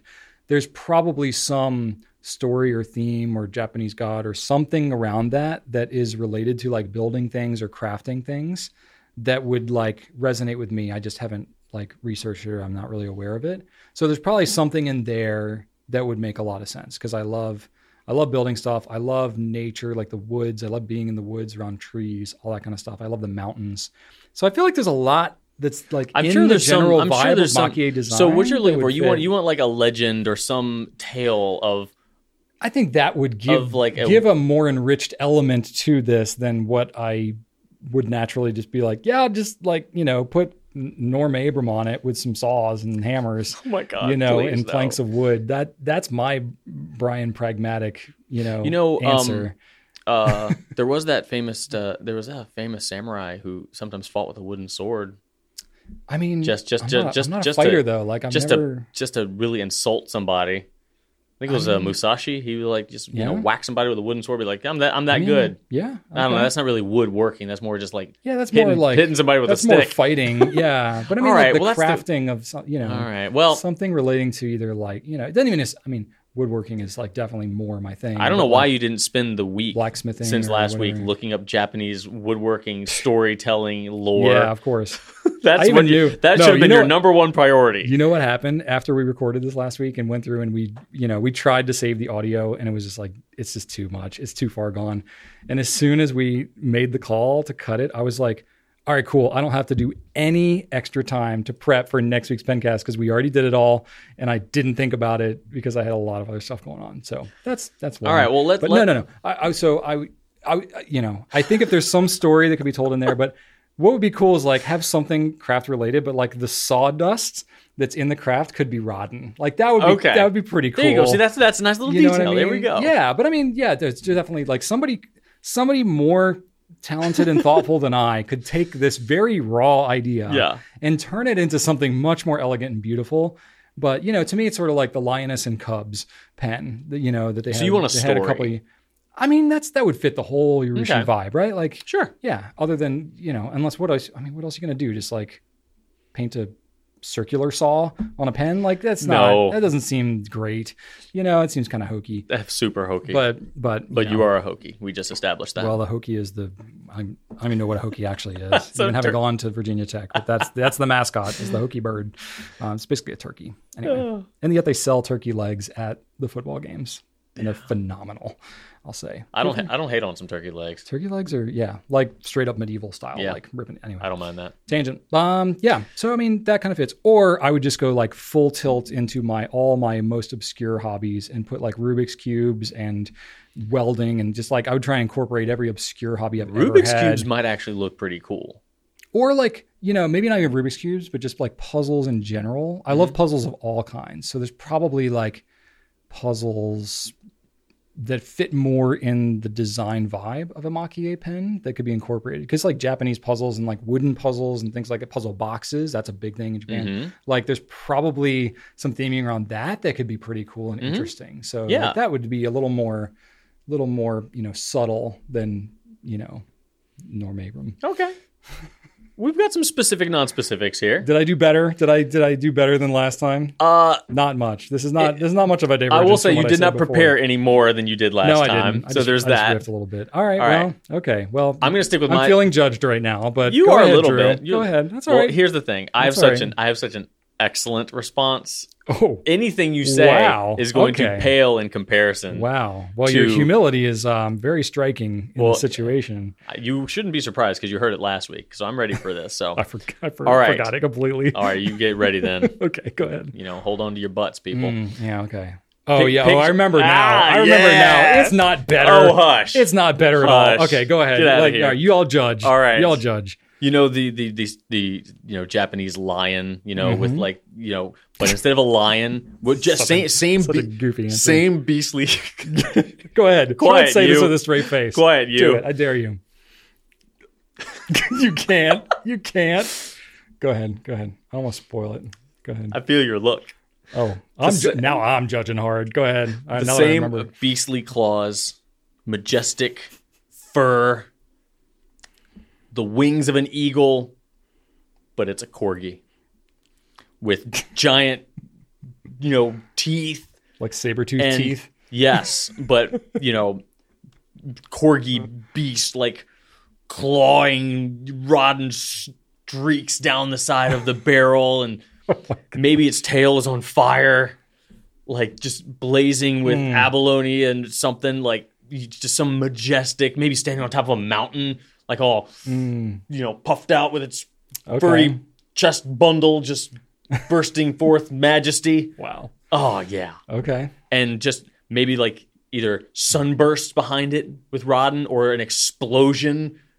Uh, an explosion would be good. Yeah, You need to like, you need to put this into. well, like, he's on a volcano. He's on a volcano. Oh, a volcano. He's on a volcano. Of course. That's where he emerged. That's where the Like a- the rodents spewing out of the volcano. Some Like there's no okay you know? uh, kaiju, um, ancient uh, kaiju coming out of uh, a volcano. I'm pretty Hmm. sure maybe maybe megalodon did that. I don't know, not megalodon, Megalon from Godzilla versus Megalon. Of course, yeah, of course. Uh, I'm sure there's some kaiju that comes out of a volcano. In Hmm. this case, it'll be giant corgi beast, and he's emerging. The volcano's erupting behind him, and he's like, "I'm here to crush Tokyo." Wow. Yeah, Wow. This is dramatic. it would be amazing. This sounds like something that you would like generate in like an AI artwork generator. I mean, it's in my head right now. I can, I can. I'll go do that, man. We See, gotta make that happen. That's where my brain is. My brain is visualizing corgi lava beasts, while yours is like, okay, well, how how do I graduate with a degree? right. You know, so Yeah. Well, you know, we we you know th- this is why society needs both of us. we, we work as a team. you can we? you can run all- businesses and I can imagine I can imagine goofy garbage. So uh, That's right. look at us go. That's right. Two sides of the same coin. Knowing you, the corgi thing is that's pretty epic. That's pretty epic. Uh, I just, I guess I don't have as as vivid an imagination as you do. beast maki-e, raden explosion lava fountain. Right. Well, in that vein, then I could go like lumberjack. There we go. like, Paul Bunyan. You know, double like There we go. axe. Yes. With like, you Think of all the epic, you know, things that they've had on, like you know, the shark pen or the the Kylan dragon, Hmm. like something epic. I don't know what animal I would choose though, because I can you can have a, like a some random dude. It's got it would have to be like an an- what animal would represent You don't really care about animals. my woodworking. Like, I mean, not like- animals don't care about me. No, no, I Animals mean- got it out for me. I'm just saying you don't you don't seem you're not particularly passionate about like like I don't know you never you don't seem to channel wildlife very much. You just seem to be like you know you're you're your own animal. You're out in the woods by yourself doing no, I mean, I- things. I, appreciate animal. I'm out there with All right, animals. what do you think would be your spirit animal? Oh boy, I don't know. Is that even a PC term? I don't know how PC that term is. these Okay, what days. would be the animal that you most identify with? I genuinely don't know. Um, I often get referred to as some kind of gorilla or bull or elephant, something large. You're not and that big. Not graceful. oh gosh. Generally hairy. Um, yeah, probably gorilla is what I get referred to the most by my own children. oh no. Really, Ellie, whenever she sees a gorilla of some kind, she's like, "Hey, Dad," that's uh, you know that kind of a thing. Not not subtly at all. Oh yeah. Oh my I mean, I got like really hairy arms and you know all this kind of stuff. Look his dad. I lift heavy things all the time. Oh, You know. my my family does that whenever Oh. they see a banana. Oh, okay. Because Yeah. one time Shannon said, like I was like I don't know, I said something about a banana, and Shannon says, "You're a banana." I was like, "What? Why? Because you're long and dumb." that's right. Yeah, so I was like, oh, before. wow." long and dumb. So now, Wow. whenever like Archer sees a banana, she's like, "Oh, look, it's Dad. He's long and dumb." so you little jerk. I definitely have things like that with my kids where it's like, it was like an innocuous comment like that, but they like keep bringing it up to the point where I'm like, okay, like it feels offensive now. Like it feels like I'm being attacked just because they never let it go. Mm-mm-mm. But really, I'm, I know they're trying to be endearing. yeah, Um, that's probably what the Kids don't have limits, do That's they? like what the gorilla thing is No. for me and Ellie. Uh, it happens, but anyway, that's fine. yeah. Anyway, well, that's the hypothetical. Okay, cool. awesome, good one. Yeah, let's let's do that one again. At least I didn't get asked much about my one favorite, whatever the heck, you know. I mean, I I'm- did ask about an animal, but that. you dodged that one effectively, so we Yeah. can move on. Yeah, yeah, fair enough, fair enough.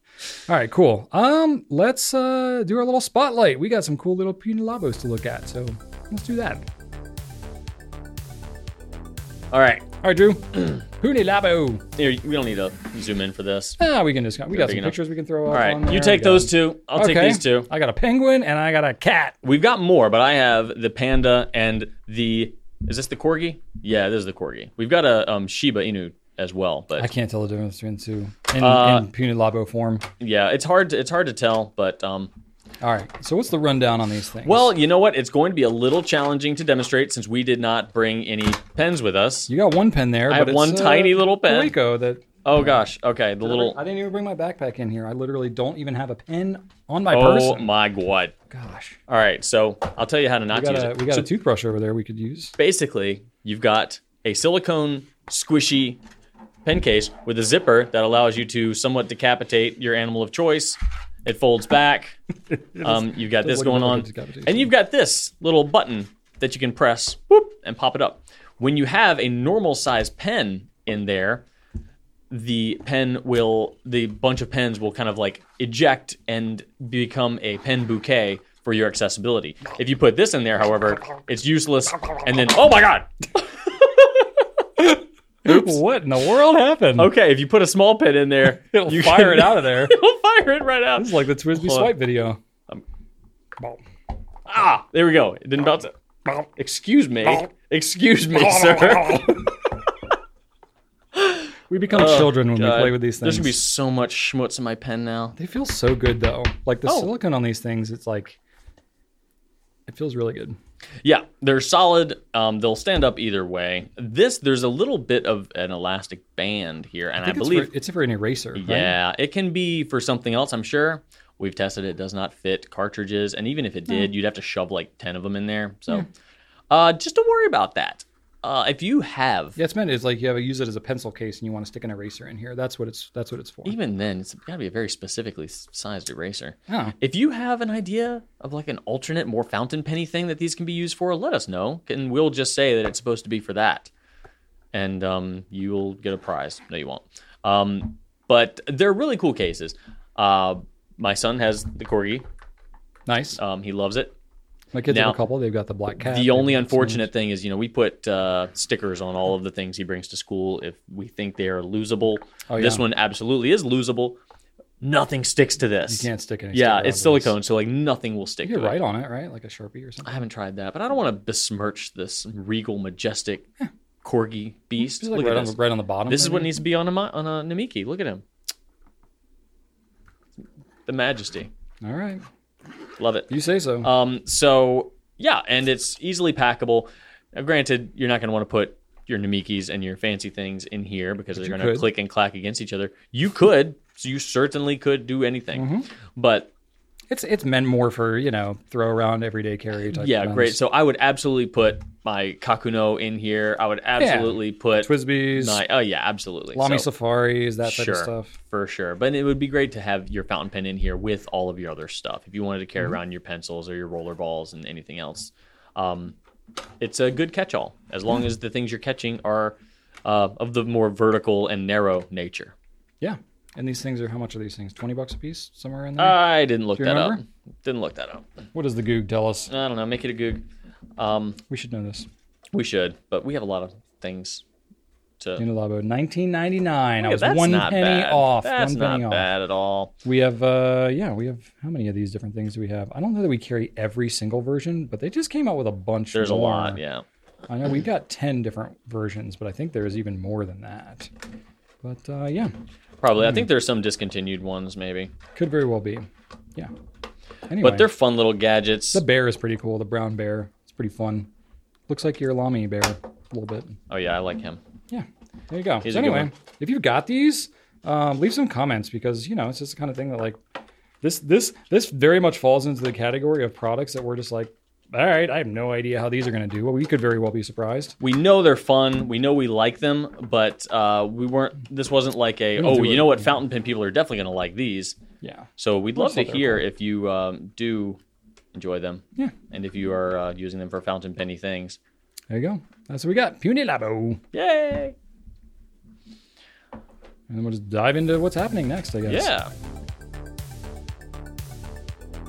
We don't need a, we don't need no stinking introduction. Nah, we'll just dive right in. So we've got two weeks worth of what's happening. I'm gonna breeze through. That's a lot of happenings. It is a lot of happenings. I'm just gonna breeze through my week before last happenings. Yep. Um, I have a toilet that I was gonna start working on. It's stupid and I hate it. I fixed half of it, but then realized the other half of it was non-fixable. I need to replace a valve, and I don't want to do that. So, Mm.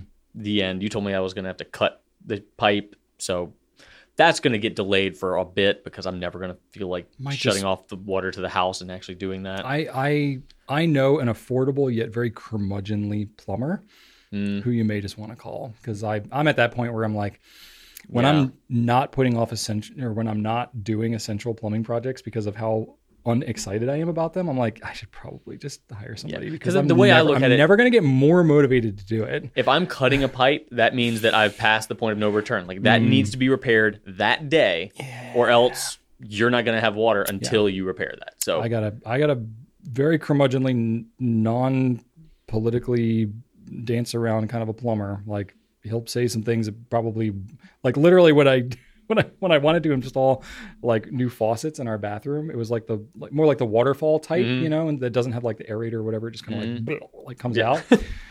I, I was like, yeah, can you install these? You know, we've got one downstairs in our bathroom. We want them to match. And he was like, no, you're gonna hate these. These things are stupid.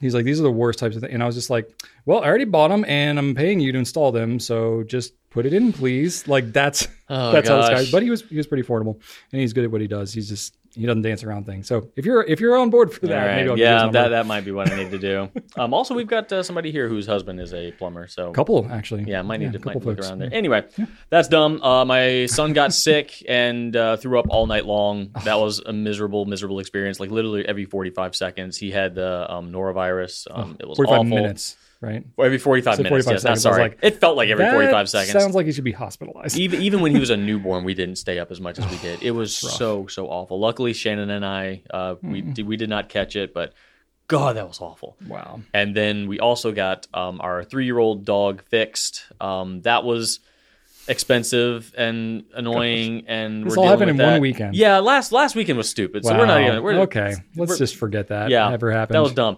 But uh, How's Hank pa- doing now, though? Is he doing okay? Hank is doing all right. He's Yeah? still got the inflatable donut on his head. He has Oh. he has to wear that for. Uh, they recommend two weeks. Um, Is that just so he doesn't like? so he doesn't no. lick his incisions. Lick his, yeah. yeah, Okay. Or you get him irritated.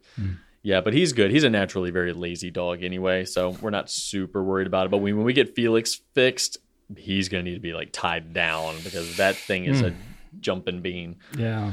Uh, last weekend, my wife went to New York with her friends to see a couple Broadway shows. So I was Oh, cool. home alone with the child. Wow. Um, You could so have been home alone and lost in New York if you'd gone. Hey, Talk boy. Um, wow. How much full circle? You need a talk boy. You need to get that. You need credit make that card, you got it. um, so we stayed home. Uh, I did take Archer out to um, a, uh, yeah, I guess it's a vintage toy store in Carytown, um, Okay. just for something to do. It was wet and miserable, but you know he got excited about it. Um, took him over there. They had a bunch of old Nin- Ninja Turtle toys, like from our childhood, and one of the ones I saw was a Ninja Turtle, kind of like in its pre-mutated form, where it was just like a regular turtle, you know. Yeah, yeah. Um, and I remembered having one of those when I was a kid that transformed into a full size turtle. yeah, yeah. So I told him like that's what it was, and he's like, "Oh my gosh, how much is it?" And I'm like, "I don't know. It's in a glass case. It's probably like I don't know, fifty bucks or something because it's vintage." Mm. And the guy said, "Oh no, it's only ten dollars." So he's like, "Okay, I want to get it with his own money." So he got it. We paid. He's all excited. Um, and uh, I told him I was like, "Hey, you know what? That can be my gift to you. You don't have to pay me back." And he's like, "Oh yeah, thank you." Get in the car. Wet, cold, rainy. He realizes it is not that toy. It is. It was from '94. It opened up into like a Polly Pocket Mighty Max oh, sort Oh, of situation with no accessories, Oh, no man. characters, just an empty playset that has no purpose. wow. and that's a he was- let down. He was cool for a little bit, but then when we got home, I guess it settled in and he Oh, lost it. He started crying. Oh. I told him like, just throw it away. I don't even care. It's a ten dollar mistake. Whatever. It's like getting a Happy Meal with a dumb toy. Just throw it away. I don't even care. So he's like, okay. I was like, there you go. No, no worries. You didn't. I lost ten dollars. It's fine. Let's move on. And then he's just like, I don't want to. He starts freaking out. Goes over the trash can like, I don't. And it had coffee Oh, grounds on it. He starts freaking out even more. I'm like, oh my god. Ah, so I got it out of the trash can, Wow. brushed off the coffee grounds. I'm like, it's fine, it's fine. Do you want to find some other characters that you can play with? Yeah, I think I have some small. And I'm like, okay, good, good, good, good. Let's just do that. And yeah. Wow. oh, such an ordeal. Oh no my good God. deed goes unpunished, right? I mean, I, I get it. I, I would be disappointed Sure. too. Like there was other stuff. part And, of the human experience. yeah, you know? so that was a Just- bit of a bummer. Um, but uh, yeah, that happened. Um, Oh, yeah, that that was a thing. I remember that happening. Like, man, buying stuff as a kid, and like you think, I mean, ba- especially back in the day, like, I told him the wrong thing too. I thought it was the other thing. but Yeah, it wasn't. well. It looked like it, and it yeah, hadn't seen one since I was in fourth grade. So right. Whatever. Well, yeah, it happens. Yeah. it happens. Um, and then uh, let's see. Uh, oh, um, rabbit holes. So uh, I have some pen friends that, like that, that could be that could be an alternate name for this pen cast. man, I tell you, I, I, I I love my pen friends. I do, but some of y'all Uh-oh. have told me about some things I just wish I didn't hear because it makes me too interested in them. so we've got Brian K over Yeah. here who started talking to me because he's a fountain pen nerd through and through. Mm-hmm. Yep. Within a hobbyist, started yeah. got me into the whole shaving with the safety Oh, yeah. razor thing. Oh, and he'll get you interested in some stuff too. Oh, yeah, and yeah. so many of them will talk to somebody about um, you know certain types of jeans. I'm like saving up for a pair of expensive jeans now for some reason. Oh boy, okay. The same guy uh, got me into um, boot research, so I'm like saving up for a pair of fancy Red Wing boots, even though they're like three hundred and fifty dollars. Yeah. I'm like, I don't need that, but I'm like, I'm so interested in them now. I'm like, that sounds fascinating. Like American made boots that'll last you a long time. They hurt you for six months while you break them in, but yeah, I'm into that. like, and then I'm shaving, ripping my face off. I'm like, oh, this will be worth it one day. oh gosh. and then, uh, um, our friend uh, Caitlin Swigart, who has commented here m- numerous times, yeah. spoke to her husband now, Okay. and now I'm researching third-party Transformers toys. Yes, Brian, I spent all weekend Third-party Transformer third-party toys. Transformers toys, okay. and I, I, I feel like I'm just I'm, I'm too susceptible to these things, and I Yeah, need there's to a be pattern here. I need to be the pattern is just me. The pattern is Listening you, you being told about something and then wanting it. Yeah. That seems to be the pattern. right, well, here's the thing, Brian. Ever since I was a kid, I wanted a Transformer toy that looked like they did in the cartoon. Because in the cartoon, they just look like a bunch of like Seems squares and rectangles all blocky together. yeah. Like, yeah. but the toys never actually looked like that. Yeah, I because mean, they had to transform. Right. But these like knockoff Transformers, they actually look like that. Oh my gosh. And I'm like, this Okay. is so cool. Okay. And uh, the the names are all wrong. Like instead oh of yeah. It's instead of deviate enough from instead, the oh, trademark. dude, not even know. deviating. Like Optimus Prime is David. Oh. Um, and then Megatron is Agamemnon. oh my gosh. Uh, no, there, I did see one. Bumblebee was Herbie, which makes sense because he's a Okay. he's a bug. okay. Um, but yeah, some of them are just like David. ridiculous. yeah, I'm like what? um, uh, uh, I feel like Starscream was like you know uh, Lucifer. I'm like, I mean, he is a jerk, but okay, sure. Wow, that's aggressive. uh, so yeah, I'm, I'm I'm looking at that up, and they're small. They're like that big, but they're like fifty dollars. And I'm like, why am I doing? why- I don't stop looking, but I didn't buy any because I'm I know myself. I'm like, wait, Drew, just wait. If you really, really, really want one, you just need to wait and just reevaluate. It's a good practice. Yeah. I'm trying. Okay. I am probably gonna buy those boots though. Like, I I mean, the boots. There's a there's a more practical Yeah. like application for having boots like that. so you know, um, for all that outdoor and that you like to do, all that yard work. I, I, I do like well I've been I do like having things that I don't need to worry about. Like I like buying things that I can just be like, okay, this will be fine for a good long while. Like I'm like Fair that. enough. That's where the safety Fair razor enough. thing came into play. Yeah. Which, by the way, I'm doing that every yeah. ev- every You- time you now. Keeping up with that? not destroying my face any longer. Okay. I bought like uh, BK gave me the um, handle, so that was free. All right. I bought soap for ten dollars, Okay. and I bought a pack of 100 razor blades also for ten dollars. wow. So that is twenty dollars I spent that'll last me an entire year. How many uses do you get out of a razor blade? Is it like one or two shaves? You could, um, me only shaving twice a week. I could just use a new one every time if I wanted to, probably. Hmm. Um, but no, I use about, I do about like four, okay. four per blade. That's not bad. Um, no. Um, so, Yeah, especially twice a week. so that's Yeah. super practical. I like that. I like, you know, I like the idea Makes of um, boots like that. And I also like the idea of jeans that could last me a while too. Like I've never had like a pair of really nice jeans. So Hmm. I've been doing some research about like, you know what, let me buy one pair of really nice jeans and see if it makes a difference. See if they last longer. Um, but we'll see. I just, I just fall right down these rabbit holes. And I know I'm not alone. I know a bunch of y'all are like this. I don't, I just need to stop talking to you. I don't know what you're talking about. I don't have any You've got so many. things like that. I have a lot of things where I, I'm, I'm now at the point where I can recognize. Yours are way more productive I'm like, look though. at. Well, yeah, that's true. That's true. Actually, you create and build, and I'm just like spending money. I mean, in the past, I've had less productive hobbies. Like I was really into car audio when I was in high school and college. Yeah, that's less productive. That is, I mean, no one needs to have a large subwoofer in their car. It's mm-hmm. not necessary for anything. It's just purely fun. Um, but then, yeah, I, most of my, I mean, I was pretty pragmatic. At 15, 16 years old, I would, I wouldn't like go to the movie theater because I'd be like, I'm just gonna like pay to see a movie and then that's it and it's over and I have nothing to show for it. Wow, and I okay. forget most of it. So I'm gonna go to Sears and walk around and look at the tools and buy a hammer. And you know what? I'm still using that hammer that I bought when I was 15 years old. You- you I have were- a, you I would buy, I bought a toolbox. I bought a level that fits inside the toolbox, and you like were a hammer. remarkably pragmatic Yeah. at, a, at a young age. I mean, when Rachel and I first got married, she makes fun of me. But one, one of the things that I did when we first got married, we were living in an apartment at the time.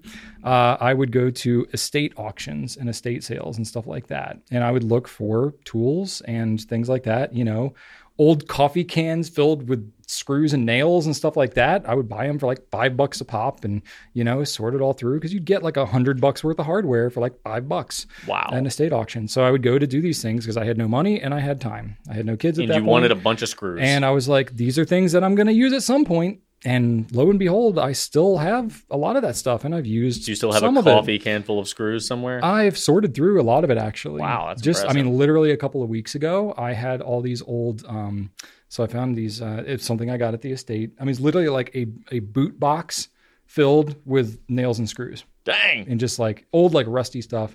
So I took and I soaked it all in white vinegar, which is a great way to remove rust from steel. It also So makes you your ever, uh, hands smell for a long time. Oh, vinegar is the worst. I cleaned my. I cleaned my coffee pot the other day, and Oh, I I, I, so I didn't think I touched it, Yeah, but I'm washing my hands again and again and again. I'm just like, it's pretty gross. it's up somewhere. Where is it? Where is it? And yeah, Yeah, and my coffee pot still Yeah. smelled like that for weeks. but I got all these like s- like square nails, like old school, like hand concrete nails? Like no, like hand wrought nails, like the kind that you would have from like the you know earlier 1900s and stuff like that. Oh my So God. You can you can buy like square nails. They're more like rectangle instead of like round heads. yeah, They've got like square kind of chunky threads. They're like sort of like trapezoidal shaped. I thought those were all for But, um, concrete. No, no, oh, okay. No, they make them for like, you know, whatever. But so yeah, I have like a lot of those, and so I like cleaned them all up and sorted them by size and all that, you know, stuff that I. I mean, literally a couple of weeks ago, I just went through and did that for stuff that I bought like when Rachel and I first got married, like Dang. 15 years ago. So yeah, so I saved a lot of that stuff. So I'm overly pragmatic in that respect, but at the same time, I got plenty of hobbies that have no purpose whatsoever.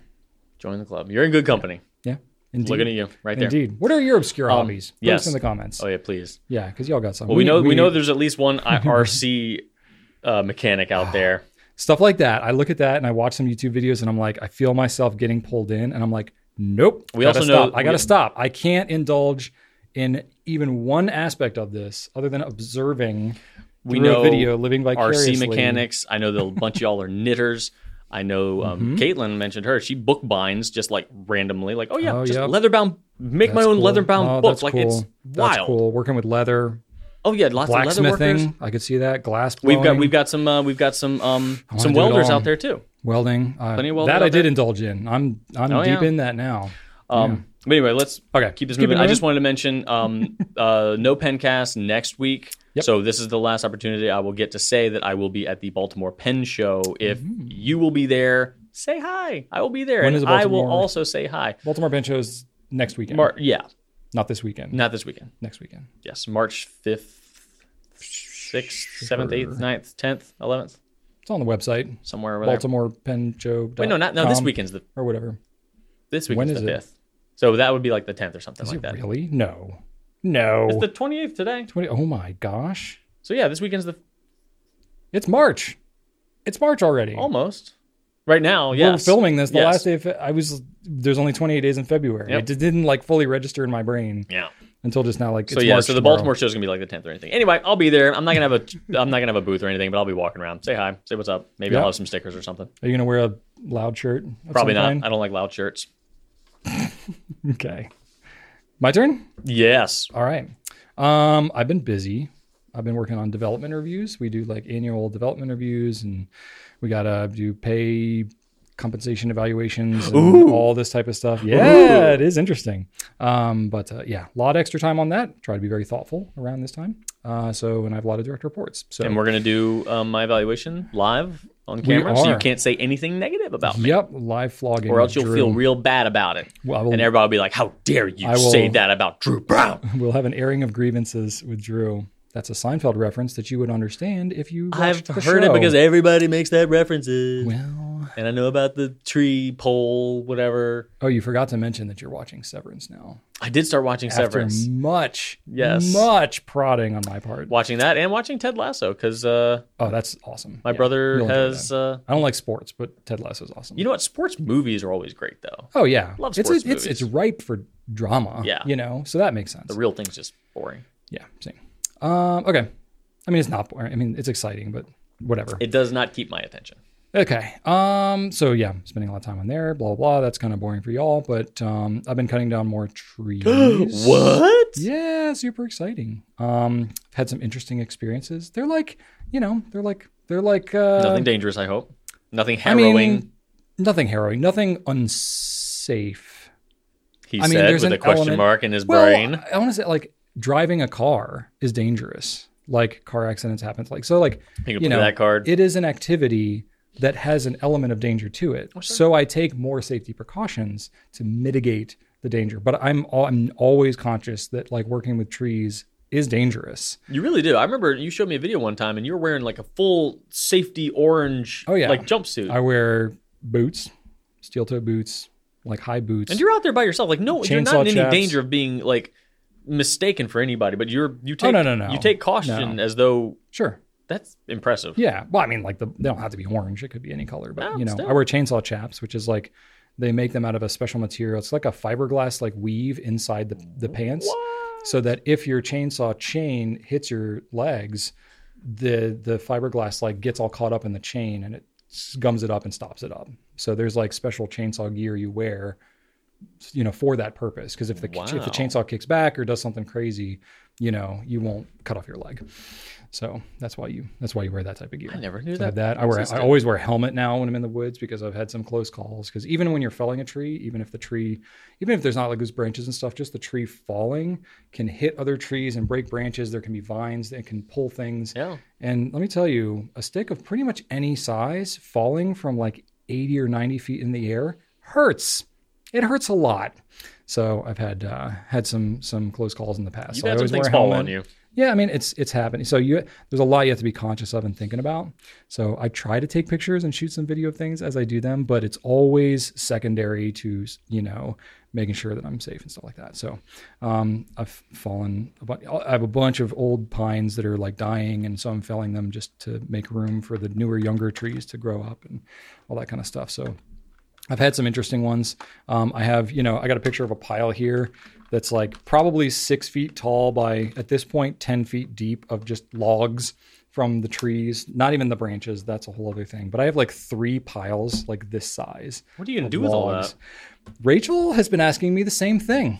uh, moving on. Uh, I'm like, well, I, what I'm doing about it, you're watching it happen. I'm them making a pile. I'm making a pile, and I don't know what it's going to happen. Probably move it to another location. I might, yeah. I mean, so having logs like that can be handy if you have like really muddy sections of like, you know, parts you're trying to cross. You can lay logs down, you know, and like make like little road bridges type things. But I'm like, I could make like an entire like racetrack now with logs.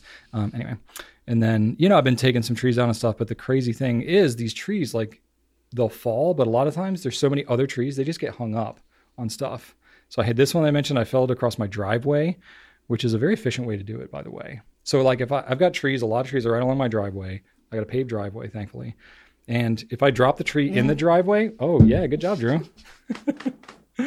um, and so if I drop the tree there, I can like cut the tree up and I can move all the logs and do all that very easily. Whereas if I drop it the other direction into the woods, now I'm navigating uncertain terrain and I can't really get any like equipment or any of that kind of stuff. And it's so much harder to haul it out. also, So it's like you're dropping everything into the driveway. you've got you know about you know twenty or thirty feet where nothing is getting knocked down or anything. Yeah, exactly. like exactly. you're mi- you're minimizing. if I drop it across the driveway, there's no trees, so it can get momentum. And then when it hits other trees, it can sometimes, you know, break through Push and then through, actually go onto the ground. But this one I have here was interesting. I timed it perfectly where Rachel needed to go and bring Joseph somewhere. Oh, so no. I, I I'm always conscious of what's happening in the driveway when I do this, of course, and I put cones up and all that. But just the timing of it, I dropped the tree and I thought it had the momentum to fall all the way down, but it just got completely hung up in the tree that was across the driveway mm. to the point where the momentum from it actually snapped off the top of the tree that I dropped and dropped it onto the driveway, completely blocking it. So it's like a 20 foot huge chunk there. And then I had this other massive, like probably what was left of it was maybe 60 feet tall, draped completely across the driveway. And I was like, well, I gotta get Like, that out dri- of the way. the- No, on- right here. This, like, okay, this oh, is over the driveway. so like the stump is, is still attached to the stump and the thing is hanging above the driveway where like at any moment it could just like fall Mm. that's what we call so I'm precarious. like yeah so I'm like well Rachel you're definitely not driving under this so I was like okay uh, and I, as soon as the thing got hung up I was like crap what time is it I was like oh Rachel needs to bring Joseph somewhere in like 10 minutes and I was like all right let me get working on this so I was like in the process of moving that out of Oh, there man. and and but basically in order to get rid of that what you have to do is you have to you have to bucket down and cut like four feet off at the bottom bucket down. yeah, you bucket, bucket, B U C K, yeah, bucket, right, Okay, into what are called cants. A cant is a Buck- small portion of log. bucket down into And you bucket bucket down into cants. Uh-huh. Yeah, and then you uh, you um, you basically are like dropping off small chunks of the tree to hopefully either like shake it loose so it drops down completely. you fringe the or you- fringe the gimbals. That's right, exactly. You get it. Yeah. Um, or you, you cut it down enough to where then I've got room to like then pull it back and pull it out so then it drops out. So I was in the process of doing all that. And it was cool because Rachel usually is just like, whatever, Brian's doing his thing. And I show her pictures and she's like, that sounds insane. You know, but this is the first time she'd like sat there and watched me as I was doing it. And she was like, yeah, I hope you're being safe out there. Oh, 'Cause she was like, that seems kind of crazy. You know, whatever. Um, and then I had another one where I I dropped a tree, and there was another tree that had like kind of a wide branch like this, a small beech tree, and I dropped this huge pine, and it just I timed it like not on purpose, but it just went right into the split of the tree, and it just like sheared off this huge trunk and just like split this other tree in half. And I was Is like, it- whoops! I was like, I don't know if that tree's gonna make it now because it like it's got this huge. So now like, now it's targeted. strip. It's targeted for deletion now. Yeah, I'm keeping an eye on it, but we'll see how Uh-huh. it goes. But just you know, it keeps things interesting. You're like you Um, yeah. next. But then I've been putting my woodworking to some actual like useful, Hey, practical, beneficial go. to the world. Um, so I'll have a picture here with some interesting backgrounds that I've created for photography. So I basically have taken locally felled, artisanally crafted um, logs. So I've got one here on the left side. This is red oak. The one in the middle, this is a spalted maple. That spalted maple looks cool. Spalted maple is crazy looking. And then I've got cherry on the right side, Mm. there, um, which is nice and I like rich, cherry. rich color. Um, so these are just I had slabs of these and I like resawed them into like maybe quarter inch thick, you know, half inch thick pieces. And then I, I what I do is I take one log and I slice it, you know, just like you would slice cheese, right? Mm-hmm. And then because you've got the grain pattern in there, and you can definitely see it with the maple, um, it's all the same log. And then I do what's called book matching. So basically, you slice it and then you open it up like a book, and then whatever grain is at the edge will like be more continuous. So that's called book matching. So How do you slice open wood like a book? where you slice it. So like I take a piece of wood, say it's two inches thick. Right. You know, I run it on a bandsaw, you know, and I slice off like say a quarter inch thick of it or a half inch thick or something like that. So then I'm I'm literally just like slicing it, just like you would have like a meat deli slicer. Yeah. You know, you're running it through and you're slicing it off. Right. So what you have is you you know you're basically taking off like whatever the the, the end of it, and then you open it up. So if say if it, say if it's eight or ten inches wide, it then becomes twenty inches wide, right? You're not you're not understanding No what idea I'm what you're talking here. about. No. I wish, I, had, I wish I had a better visual aid. So like pretend my hands are the wood. You're cutting it, Uh huh. and then as soon as you make the cut, you just go. Boop, So you just that. cut it in half. You cut it in half, but then you you open it up so that the ed, the same ed, you know. Whereas if you cut it in half and then you laid it like that, the grain wouldn't be continuous. Oh, okay. So you, you cut it in half and then you open it up so that the edge, the grain is continuous. and you just glue it together? And then you glue the edges. Yeah. Well, this I did like a plywood backing. So I'm gluing it, you know, because I cut it pretty thin and I did plywood backing. So- Oh, okay. but it allows it to like the red oak here. So it allows it to have like a more continuous grain. Anyway, this is all boring for everybody. But um, anyway, so you'll see some new uh, wood like backgrounds in some of our photos and stuff. So photographers have been having a blast doing that. And they're like, oh, we'd love some more other small pieces of wood that we can Oh, like prop sure pens up against and all that. so and I was much. like, okay, More wood? yeah, I'll go do that. um, and then the most notable thing, this is all that I did. Well, I mean, doing other woodworking, tree cutting, and stuff like that. All that I did last week. But the most notable thing that I had happen since the last recording we did um, is I was a chaperone on my Oh. daughter's Chaperone. fifth, fifth grade field trip. Oh my. That was an experience. Where'd you go? Uh, we went to the Science Museum of Oh, cool. Virginia. Uh, it was an absolute blast. Yeah? I love the Science Museum, and it's like I How mean, long, how long had it been since you'd been there? it has. Well, so I remember I took the kids there for like a New Year's, a noontime New Year's. Oh, Eve I remember thing, that. I like hated five that. years ago. Oh, I hated that. and it was kind of madness. But I mean, oh, it was hadn't- absolutely insane. it was crazy. And so we They didn't dropped all the bouncy balls. Yeah, and yeah, yeah. Did your kids get any of them? Because Archer didn't, and he flipped out. No, no, no. We were like up on the up on the second. Oh, we were down there, and something he like wanted one so bad, and they bounced everywhere, and Oh. only the kids in the front got them. So it's like, what is the Yeah, point? Why would they do this? They're just like guaranteeing that hundred children get upset, Yeah. and their parents are then left awesome. with a kid that didn't get a bouncy ball. Yeah. because all the kids in the front are just walking around with piles of bouncy balls. I'm Oh, sorry, that's I- pretty weird. Oh, so somebody's bitter. Um, I didn't even know that they, you got to keep the bouncy balls. Anyway, yeah. um, so anyway, basically, Some the science kids. museum it's it's like it's meant as like a hands-on way for kids to get to experience science Yeah. things. So, but they had some they had some pretty. I remember going there as a kid, and I thought it was amazing. Oh, yeah. and I loved it. I remember getting like space ice cream, like dehydrated ice cream, Uh, like that. All yep. that crap. Yep. Um, that globe that like blast. floated in the air. Yeah, Yeah. yeah, and you'd like touch the static ball and make Oh, your hair yeah. Mm-hmm. stand up and all that kind of stuff. Um, but None of that's there now. no, I mean it's updated, but it's there's some cool stuff there. Did you like, get to- did you get to- oh, that's what you I did me. some stuff. Did you do with the, uh, robot air hockey thing? I, yes. And So they have this. Well, I didn't get to play because there was Oh, like a okay. lot. So my experience there, I was like, oh my gosh, everything here is so cool. I want to play with it all. But I was like, I so my chaperone group, I had five kids to watch. My daughter and a couple of friends and a couple of kids I didn't know. Um, and it was, you know, it was an interesting mix of kids. Um, but my whole time I was just like, I can't lose any kids. I can't lose any kids because like I don't even have a map of the place. Yeah. Like I have my memory of what this place was like. There's kids running around everywhere and like we at least at least you know my daughter's school had the cognizance to like they told everybody to wear the same color shirt. That's good. so i was like okay at least i can narrow that down. But it's like i just met some of these kids that morning and now i've got to like not lose them in this public place. And so i'm like the whole time i'm pretty paranoid. Like all i have to do is just like don't lose the kids don't lose the kids. But also like i'm trying to like involve them and help them have fun and make sure that they're all feeling included and all that kind of stuff. So it was I did that and it was a couple hours. And afterwards, I was like, oh my gosh, how do teachers do this? This is a very stressful. Like, I would rather do taxes all day than I would rather get do punched. This. Like, I mean, it was a blast. I had a lot of fun, but it was pretty stressful. Just like the responsibility of all those kids and all that kind of stuff. But they had a blast, and it was very endearing because I think like you know Ellie, she's like really an independent kid, but she has these moments where like she doesn't want to say that she wants me to like do stuff or wants me to be involved in things, and she like she's snarky with me and all that. She's more like snuggly and stuff with her mom. But with me, no, she like gives me a hard time. That's kind of like more the way she expresses her love, right?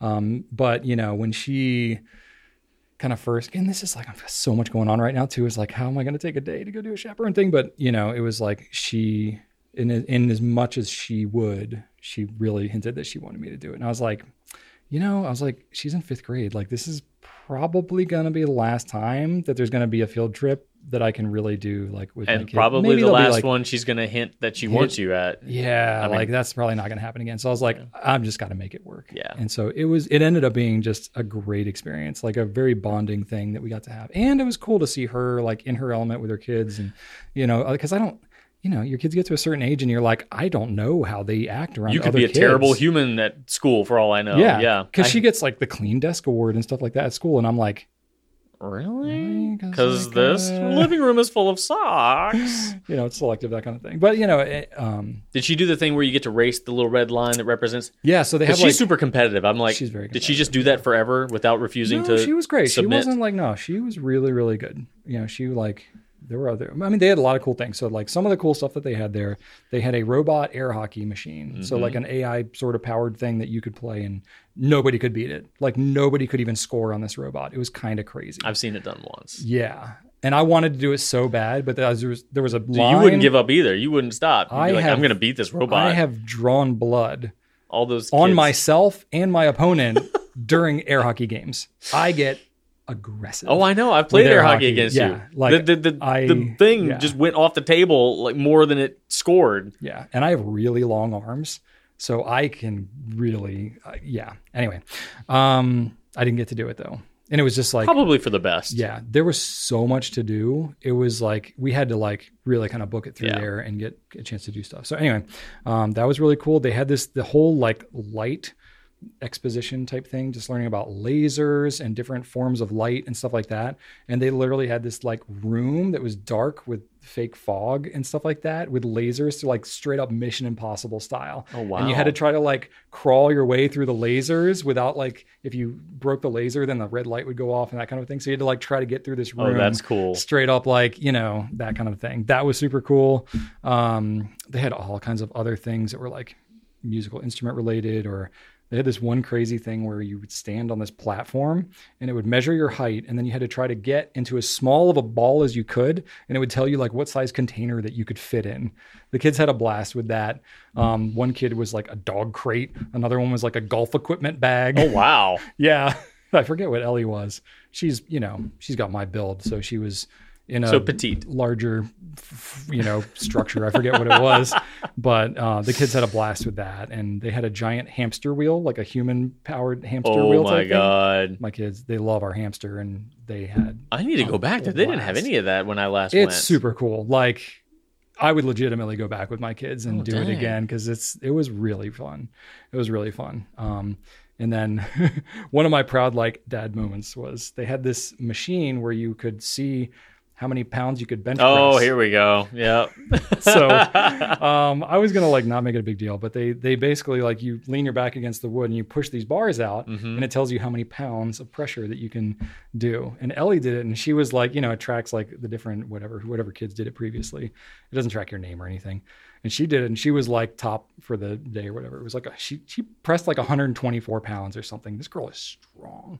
Um, and then she was like, "Daddy, you do it," and I was like, "All right, let's do it."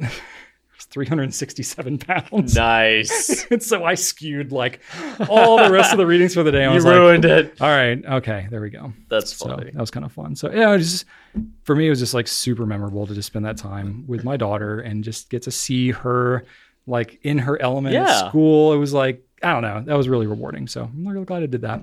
Was she as bossy as she is with Joseph, or did she kind of was she a little bit more no, amenable? she was great. I think it's Yeah. you know because like she yeah she bosses her older brother around quite a bit. He's so compliant and Yeah. so good. Um, you know, so she's a strong personality, but she was she was good. She was you know she had leadership you know qualities to her. But she was very inclu- she was very inclusive with all her friends, and I was like, okay, I see why all our teachers. That's when you're bossy stuff and so nice much. about it. Yeah, yeah, exactly. but I mean, she just had, she was just in her element. I was like, this is really cool to see. Like, I felt like I got to be like a casual observer to That's her fun. in that environment. Um, Yeah. you know, which was pretty neat. That's always cool for me too, because Archer's an Yeah. only child, so I never get to observe him. Right, like playing with peers. yeah, Yeah, so, uh, it's, yeah. it's pretty neat. I value that. and I got but another highlight for me, like sitting on the bus with a kid. I had to sit next to like a random kid. I, like we rode a school bus over there, and I was like, I have not sat on a school bus in 20 years or more. Maybe that was an experience. Um, I don't fit well in the seats. It's kind of like riding in an airplane, but um, we totally the kids were like trying to get the trucks to honk. Oh On the, and they totally did. Oh, And, some things yeah, never change. Yeah, I was like, wow. Yeah, I just I remember all the classic Oh, yeah. things. So anyway, I've gone on too much, but it was a blast. All right, I've got a couple of quick company updates, and then uh, we'll wrap this sucker up. All right. Well, as Drew already mentioned, we're not going to be doing a pencast next week scheduled, uh, but we'll be back the following week. Um, we do have a video that we published last week on the Jinhao X159 with the big number eight size nib. Um, we are planning, I'm not sure if we're going to publish it this week, maybe next week, but we're going to have a video on the best pens for high maintenance inks, which Drew has That's a super common question that I get. So Yeah, hopefully be- this will help. It's gonna be a good one. Yeah, and then we got we have several other videos. We have videos planned basically through April, so we've got a bunch in the wings, and they'll be coming out. But yep, that is all happening, and we'll wrap this thing up. Well, we want to thank all of you for watching. So please leave us some feedback in the comments or shoot us an email. Let us know how we're doing. Ask us some questions so that we can answer them on the show at some point between now and five years from now. Um, check out gouletpens.com for fountain pens, ink, paper, all that good stuff. Punilabo cases. Um, subscribe to YouTube, whatever, Instagram, all that stuff. And uh, I have a random fun fact, Drew. Bring it. You ready? Yes, It comes from the same Smithsonian article that I found about the forks. fantastic. Okay, I want to hear it. this is another uh, another dining related thing. Let's do it. Um, so apparently, eating on a bare table was once something only a peasant would do, like a like a ta- Grizzly? a tableclothless table. oh, B A R E. oh man. So medieval diners would be horrified at our casual attitude towards table linens today. Mm. For knights and their ladies, good linen was a sign of good breeding. I don't know how that association was made, but I'm sure it made sense at the time in Probably some not. way. If you could afford it, and maybe even if you couldn't, the table would be covered by a white tablecloth, pleated for a little extra oomph. A covered cloth was thought to impair the ap- oh, sorry, a colored cloth was thought to impair the appetite. Um, the exception to the white only rule was that in rural areas, the top cloth might be woven with colorful stripes, plaid, or checks. Uh, diners sat along one side of the table, and the tablecloth hung to the floor on that side. So, like tablecloth draped over your legs, kind of a thing, um, so that it would protect guests from the drafts that would come through of their Mm. inevitably drafty homes, and keep the animals from walking on their feet because apparently there were animals just walking around. Which you have animals walking around your house. You could Oh, probably yes. drape some tablecloths. Oh on yes, your I will. I will say that uh, fifty percent of the adults in my home decide that it's okay to sometimes feed said animals from the table. Oh, The other fifty percent are very opposed to it Mm. because that fifty percent knows that it creates bad habits and poor behavior. Mm. How about that? However, the other fifty percent tends to not care and does it anyway. Mm. Okay, not to name any names. Not right? going to name any names. But Won't what say her name. is 100% of dogs are looking for food at your table. All However, 100% of the dogs only request food from 50% of the adults oh. because the other 50% adults are not giving in Mm. to this behavior. Okay, Doesn't want to reinforce this behavior. there you go. It's Mm. like my dog with the baloney. oh, right, I told you about this. Yes, you did. My, my dog that we had her on special diet food, and she was getting baloney from our neighbor in his beer fridge. Oh my goodness. Anyway, well, Oh. thank you all. We've had a blast. I'm glad to be back doing this again, and then uh, we'll take a week off and we'll be back. Nice long one for Yeah. you this week. There you Make up go. for Gotta hold you over. Yeah. Anyway, thanks for watching, and right on.